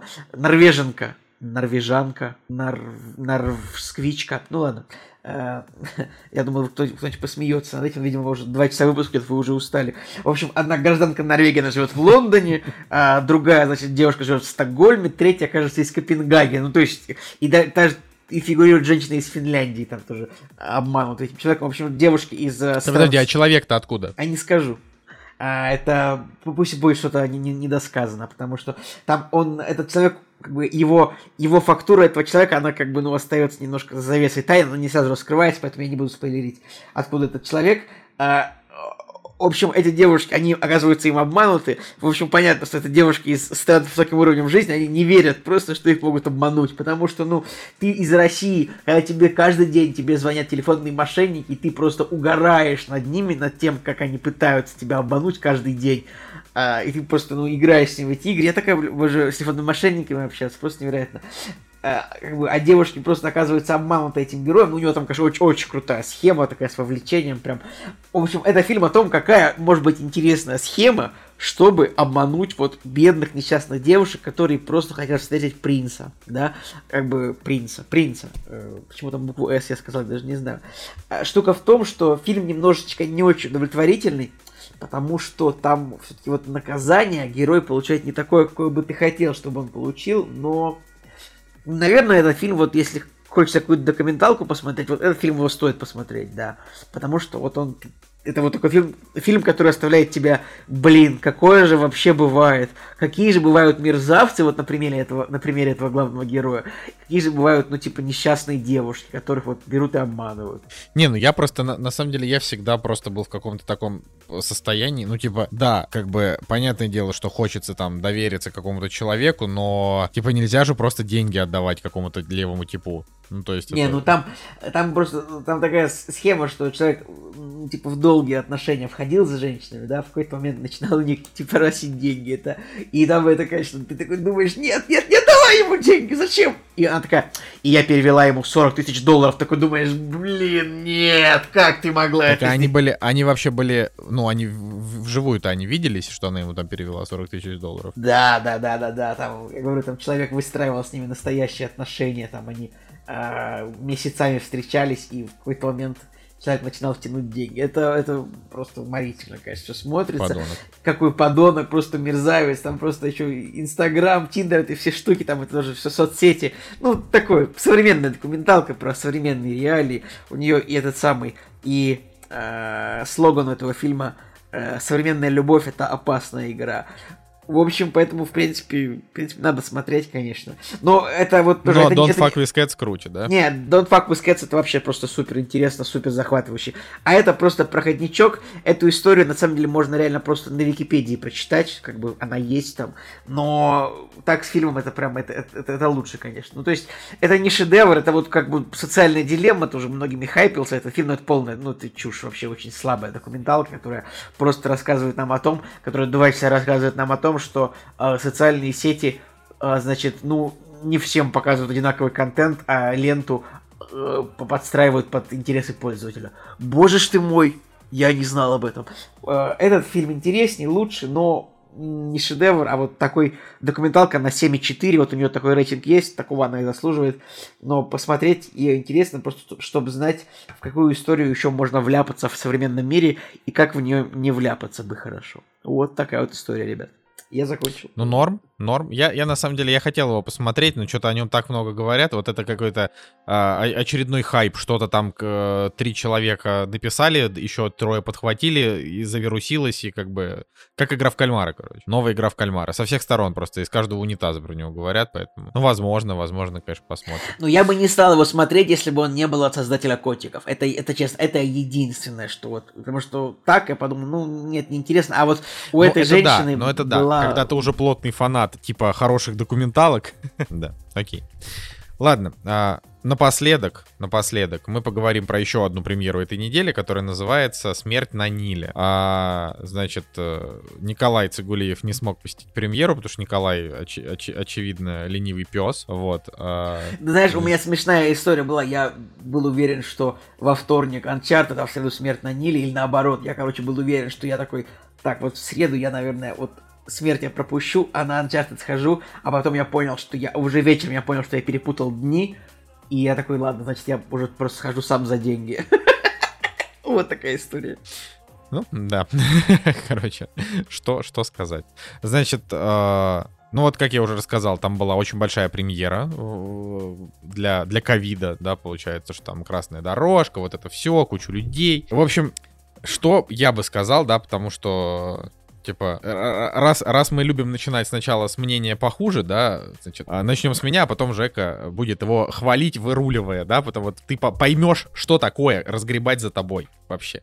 Пацаны, а можно короткой строкой? Вот вас усы не бесят? Вот, ну, героя. Ну, это же как бы Пуаро, у него всегда усы. Там в самом Там будет начале ответ фильма, на эту тему. там в самом Специально сделали спин пролог, тому, чтобы рассказать, Да. откуда получились усы. там прям вот конкретный пролог, пролог фильма посвящен полностью не истории вот фильма, а истории, как у Пуаро появились усы. Короче, а, на мой взгляд, вот на мой прям вот, э, значит, возможно, специфический взгляд, я считаю, что э, и первая, и вторая часть это не очень хорошие фильмы. Ну, то есть они мне оба, в принципе, понравились. Но вот у них оценка у первого 6,8, у второго он идет всего один день, и у него пока тоже 6,8, ну, скорее всего, упадет там до 6,5, ну, типа, э, значит, я считаю, что оба этих фильма, они посредственные, но в чем-то они очень хороши. Типа, Хороши они в чем? А, в первую очередь в атмосфере. То есть, вроде, хоть там гринскрин и в первый, и во второй слабенький, реально во второй он там местами прям очень слабенький, а атмосфера все равно создается нужная. То есть вот в убийстве в Восточном экспрессе действительно хороший вот этот Восточный экспресс, разные типажи, то есть такой типичный герметичный детектив, а, где все как бы норм. Вот. А, значит, во второй части а, масштаба чуть-чуть побольше, там локаций чуть-чуть побольше, а, вот, а, но в то же время, ну типа атмосфера сохраняется. Что в фильме, значит, вот и сейчас мы уже переходим к «Смерть на Ниле», а, что мне в нем не понравилось? Ну, для начала скажу, он мне понравился больше, чем «Убийство в Восточном экспрессе», потому что «Убийство в Восточном экспрессе» под конец уже совсем кажется каким-то, ну, прям невероятно примитивным, развязка тоже, ну, как бы она, ну, какая-то вот неудовлетворяющая, то есть, ну, посмотрел и посмотрел, ну, окей. Вот. А «Смерть на Ниле» понравилась больше, потому что там развязка, она как бы более интересная. А, сейчас очень коротенький спойлер, э, что, значит, не, не, не ко второй части, к первой, к первой спойлер, что первой части, внимание, спойлер, а убийцами оказываются как бы все персонажи, потому что тот, кого убили, он типа прям злодей. А во второй части там есть убийца. Ну, то есть вот, э, типа, ты смотришь, и есть ради чего, да, если ты не читал Агату Кристи и, и ее «Смерть на Ниле», для тебя, э, я, я не читал, например, да, для тебя будет очень интересным э, узнать, э, что же, что же там в итоге произошло, если ты, конечно, не супер проницательный, да, там, в принципе, можно разгадать, там, я за полчаса до конца где-то подумал, что, наверное, вот это это. Вот, а, значит, что в фильме клево? Галь Гадот очень красивая и величественная, она такая прям, вот она такая живенькая, значит, она очень красивая, улыбается, у нее такая очень искренняя улыбка, ну, в общем, вот она приятная. А, значит, мне понравилось а, две чернокожие женщины, Летишия Райт и Софи Аконедо. Они играют, э, значит, тетю и ее племянницу. Мне понравились они потому, что по факту это единственные вообще во всем фильме харизматичные персонажи. Вот. Есть еще, значит, Том Бейтман, который играет друга Пуаро, который тоже более-менее харизматичный, но вот, э, значит, Летишия Райт, это, кстати, если что, это а, сестра э, значит, из Черной Пантеры. Вот, и ее, как бы, тетя, вот они, они реально, типа, самые классные. А, и вот как бы ты смотришь, фильм интересный, э, он для меня, вот эти вот 2 часа 7 минут, что он идет, он не провисает, э, там достаточно много там загадок и убийства, и все это происходит, и ты думаешь, что же такое, вот, поэтому в целом ты выходишь в фильм и думаешь, ну, я посмотрел, типа, неплохой детектив, такой вот на уровне достать ножи, только старый, да, как бы без, без восторга, но понравился. Что мне в нем не понравилось? Во-первых, Кеннета Брану, значит, вот из первой части, в первой части Пуаро, Uh, я сейчас, вот сейчас я скажу словами, значит, главного фаната Пуаро, это вот Настя. Пуаро — это максимально заносчивый чувак, который действительно считает себя выше вообще просто планеты всей, гениальный детектив и прочее. В «Смерти на Ниле» об него просто, ну, каждая мразь ноги вытирала. Вот как там с ним разговаривают персонажи, по какому праву они так с ним разговаривают, я просто в шоке с этого был. Типа вот буквально, буквально вот чуть ли не какая-нибудь, вот просто, просто псина с улицы, вот только ноги, а, а значит, а Пуаро в этой части не вытерла, и это просто абсурд. Ну, типа просто абсурд.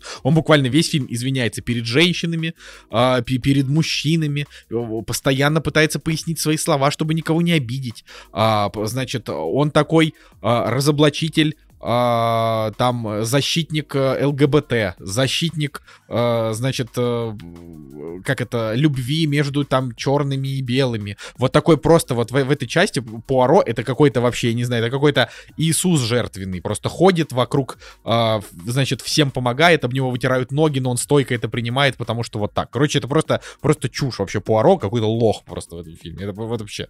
Значит, э, первое. Второе, ну, здесь э, он как будто бы такой все-таки немножко дешевенький. То есть вот ты его смотришь, и такой вот, вот есть в нем вот этот налет какой-то дешевизны. Я не знаю, какой фильма бюджет, я не вижу там на кинопоиске, поэтоному я не могу сказать.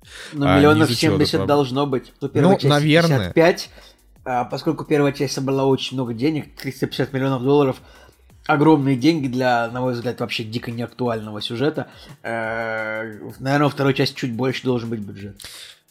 Короче, вот. А, значит, ну, меня, вот по большей части, меня, мне, мне не понравилось только то, каким сделали Пуаро, да, вот как, как персонажа, а, и как с ним там, типа, многие взаимодействовали, и мне не очень понравилось, что здесь харизматичных именно персонажей было практически ноль.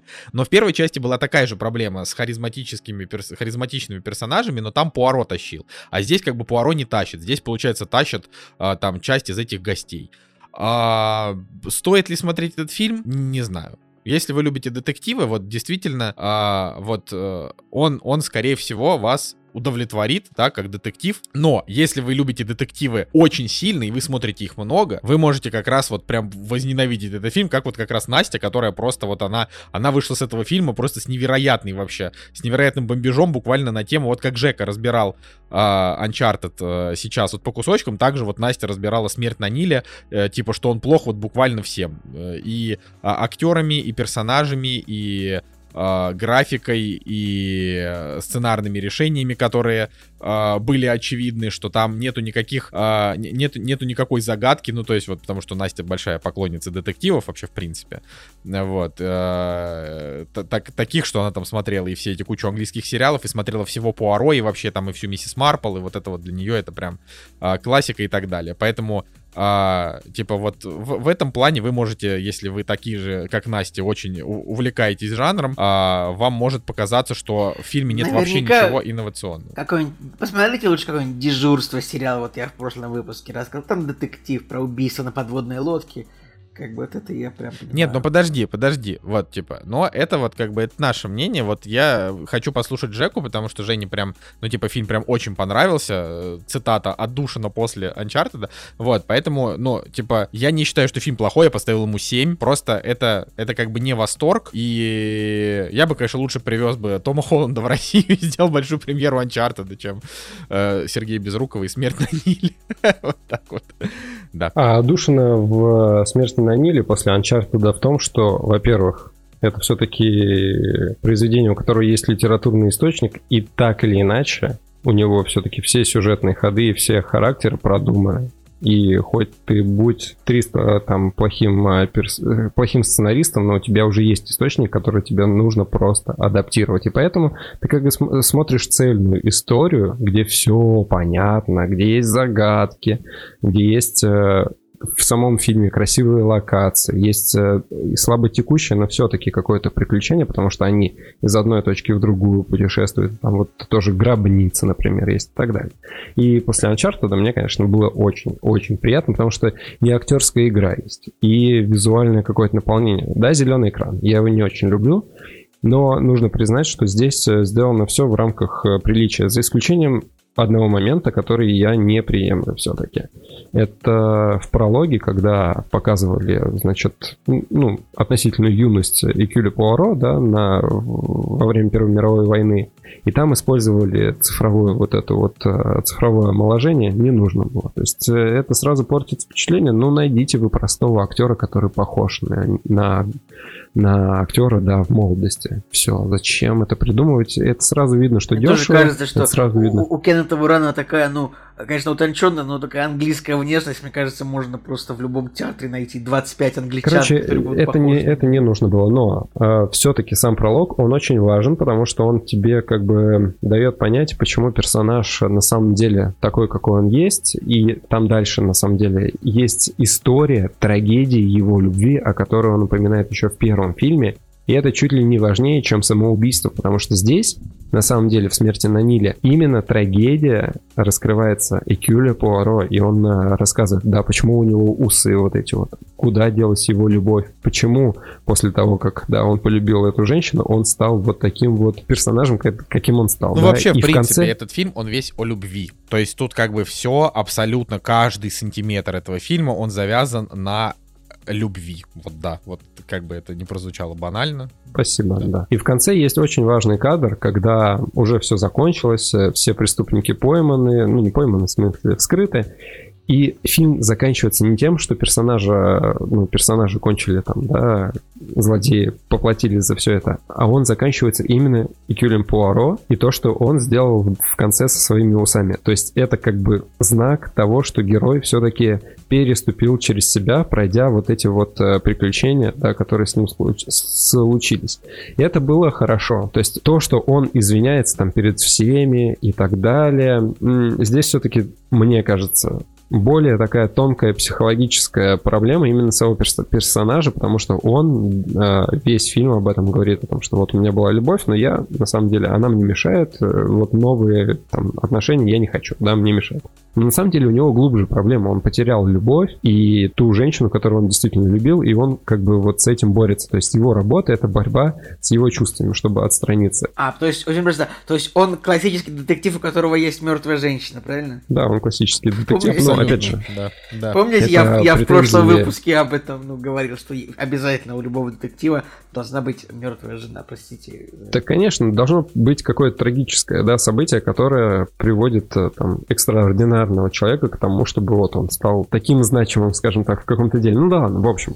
И во всем остальном мне было очень приятно смотреть этот фильм. И сюжетные ходы. Хотя, смотрите, да, вот первый минус я сказал о том, что цифровая, вот это цифровое омоложение, а второй минус, да, я разгадал злодеев там, на 30-й минуте, и это уже было понятно. Но даже несмотря на это, мне все равно было интересно, потому что какие были мотивы там у других персонажей, как они между собой взаимодействовали, как сам Икюль там все это проворачивал. У него, может быть, меньше здесь было именно расследований, а все-таки вот больше каких-то терзаний, скажем так, и э, взаимодействия с другими персонажами, потому что вот само раскрытие, оно только в конце идет, да, и ты получаешь там буквально 5 минут вот этого вот Шерлока Холмса, который связывает вот эти вот детали между собой, и ты такой, да, вот это вот Экюль Пуаро, которого мы все любим и знаем вот э, за, за вот именно вот эти вещи.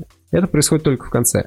Но все остальное, именно как представлены персонажи, как они связаны между собой. И центральная как бы линия вот этих любовников, да, Галь Гадот, Арми Хаммер и вот другая прекрасная актриса, забыл, как ее зовут. Фильм начинается с их танца после пролога. И как чудесно там передана страсть как между ними вот вспыхивает искра и... Согласен. Это просто был секс без секса на экране. Очень Секс очень без круто, секса на экране, да, и это да. было круто. И дальше это все на самом деле продолжалось, но уже в меньшей степени. И просто они вначале задали такую планку, что ты понимаешь, что между персонажами есть химия, есть искра, и вот на этом что-то построено. Это круто. Очень классно, что Арми Хаммера не вырезали. Хорошо здесь играет. Я бы, я бы не сказал, что да, что-то выдающееся, но он хорошо играет. Он здесь на месте, на своем месте. И он сыграл именно вот такого любовника, который должен вызывать конкретные чувства у женщин, у зрителей, там, не знаю, у режиссера даже, да? Слушай, ну он я, сыграл вот, именно я, хочу, того персонажа. Я скажу, я считаю, что это бездарная абсолютно роль. Ну, типа, вот, э, то есть, это, если это последняя роль Арми Хаммера, то очень грустно, что это именно она. Ну, видишь, разные мнения. Мне, наоборот, кажется, что он, я говорю, не гениально, но, в принципе, на своем месте. И все остальные тоже. Ну, я то же самое могу сказать про Галь Гадот, потому что, да, она шикарно выглядит, но актерской игры у нее не очень много. Вот, например... А тут, э, так я и не сказал, что у нее здесь много актеров. Тут единственное, тут реально актерская игра только у э, Black Family Couple. Вот э, только у них. Подожди, мне кажется, что вот эта вот барышня, которая была антиподом Галь Гадот, она очень хорошо Эмма Маккей, слушай, ну она секси, но это типа все. Вот как актриса она тоже такая ну, все, что она делала. Типа, в общем, вот. Вздыхала. И когда фильм закончился, на самом деле, как-то вот было очень приятно на душе от увиденного, и даже концовка, там две концовки, да, получается, о которых я сказал, и первая концовка, как бы даже разгадав всех героев, и все равно все, что с ними происходит,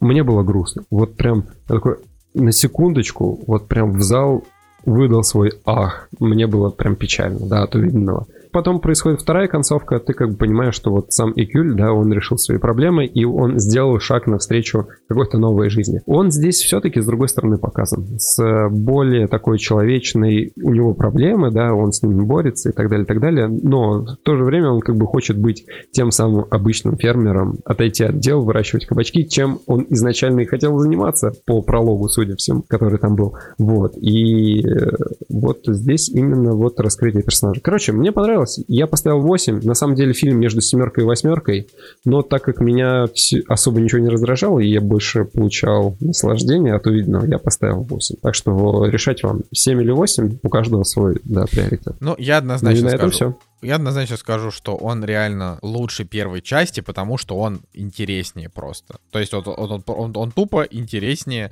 там больше всего происходит, больше событий, больше убийств, вот. Но расследование Пуаро и правда, это буквально он Uh, оно занимает в целом минут 30, наверное, из двух часов. Uh, но из этих 30 минут он 15 минут разговаривает. Uh, 5 минут бегает, 5 минут э, в конце говорит, вот кто убийца. Ну, то есть этого могло немножко не хватить. А, поэтому, да, я вот так скажу, что, на- наверное, вот если... Я когда, опять же, когда я посмотрел фильм «Достать ножи», у которого, на самом деле, очень высокий рейтинг и огромная зрительская любовь, а вот у меня ему стоит тоже 7, потому что, ну, типа, для меня это примерно одного порядка фильмы, я могу сказать, что вот после, там, «Смерти на Ниле» «Достать ножи» кажется, может быть, э, лучше в, только в, ну, типа, в одном. В том, что а, вот в «Смерти на Ниле» когда тебе рассказывают, кто в итоге убийца а, и как это все произошло, а, тебе как бы просто показывают новые кадры. Типа, Пуаро говорит, я заметил вот это и вот это, и нам до этого в кадре этого не показывали. А вот в фильме «Достать ножи» на протяжении двух часов 10 там, минут они весь фильм развешивали чеховские ружья, которые я, потому что я человек невнимательный, не заметил. А потом, когда я посмотрел ролик, типа, чеховские ружья в «Достать ножи», я подумал, вот это круто. Потому что там реально весь фильм тебе прям конкретно в камеру суют намеки, которые ты не понимаешь, но в конце это все всплывает настолько, что даже хочется его пересмотреть уже с учетом этих знаний, чтобы посмотреть, как оно все действительно работало и что вот, типа, ты мог не заметить. И это прям, вот это прям круто. В «Смерти на Ниле» такого вообще не было. То есть там буквально а, весь фильм герои делают то, что нам показывают, а в конце просто финал. Ну, типа, Пуаро говорит, ну, типа, так-то оно так, но было вот так. Все. Ну, вот, э, и поэтому это может быть а, как бы, ну, во-первых, так было в романе, а во-вторых, э, ну, во-вторых, просто такой, как бы, олдскульный, такой немножко устаревший детективчик. Так что на этом все. Встретимся на следующей неделе. С вами был Николай Солнышко. Николай Цугулиев. И Евгений Москвин. И Кактус. Всем пока.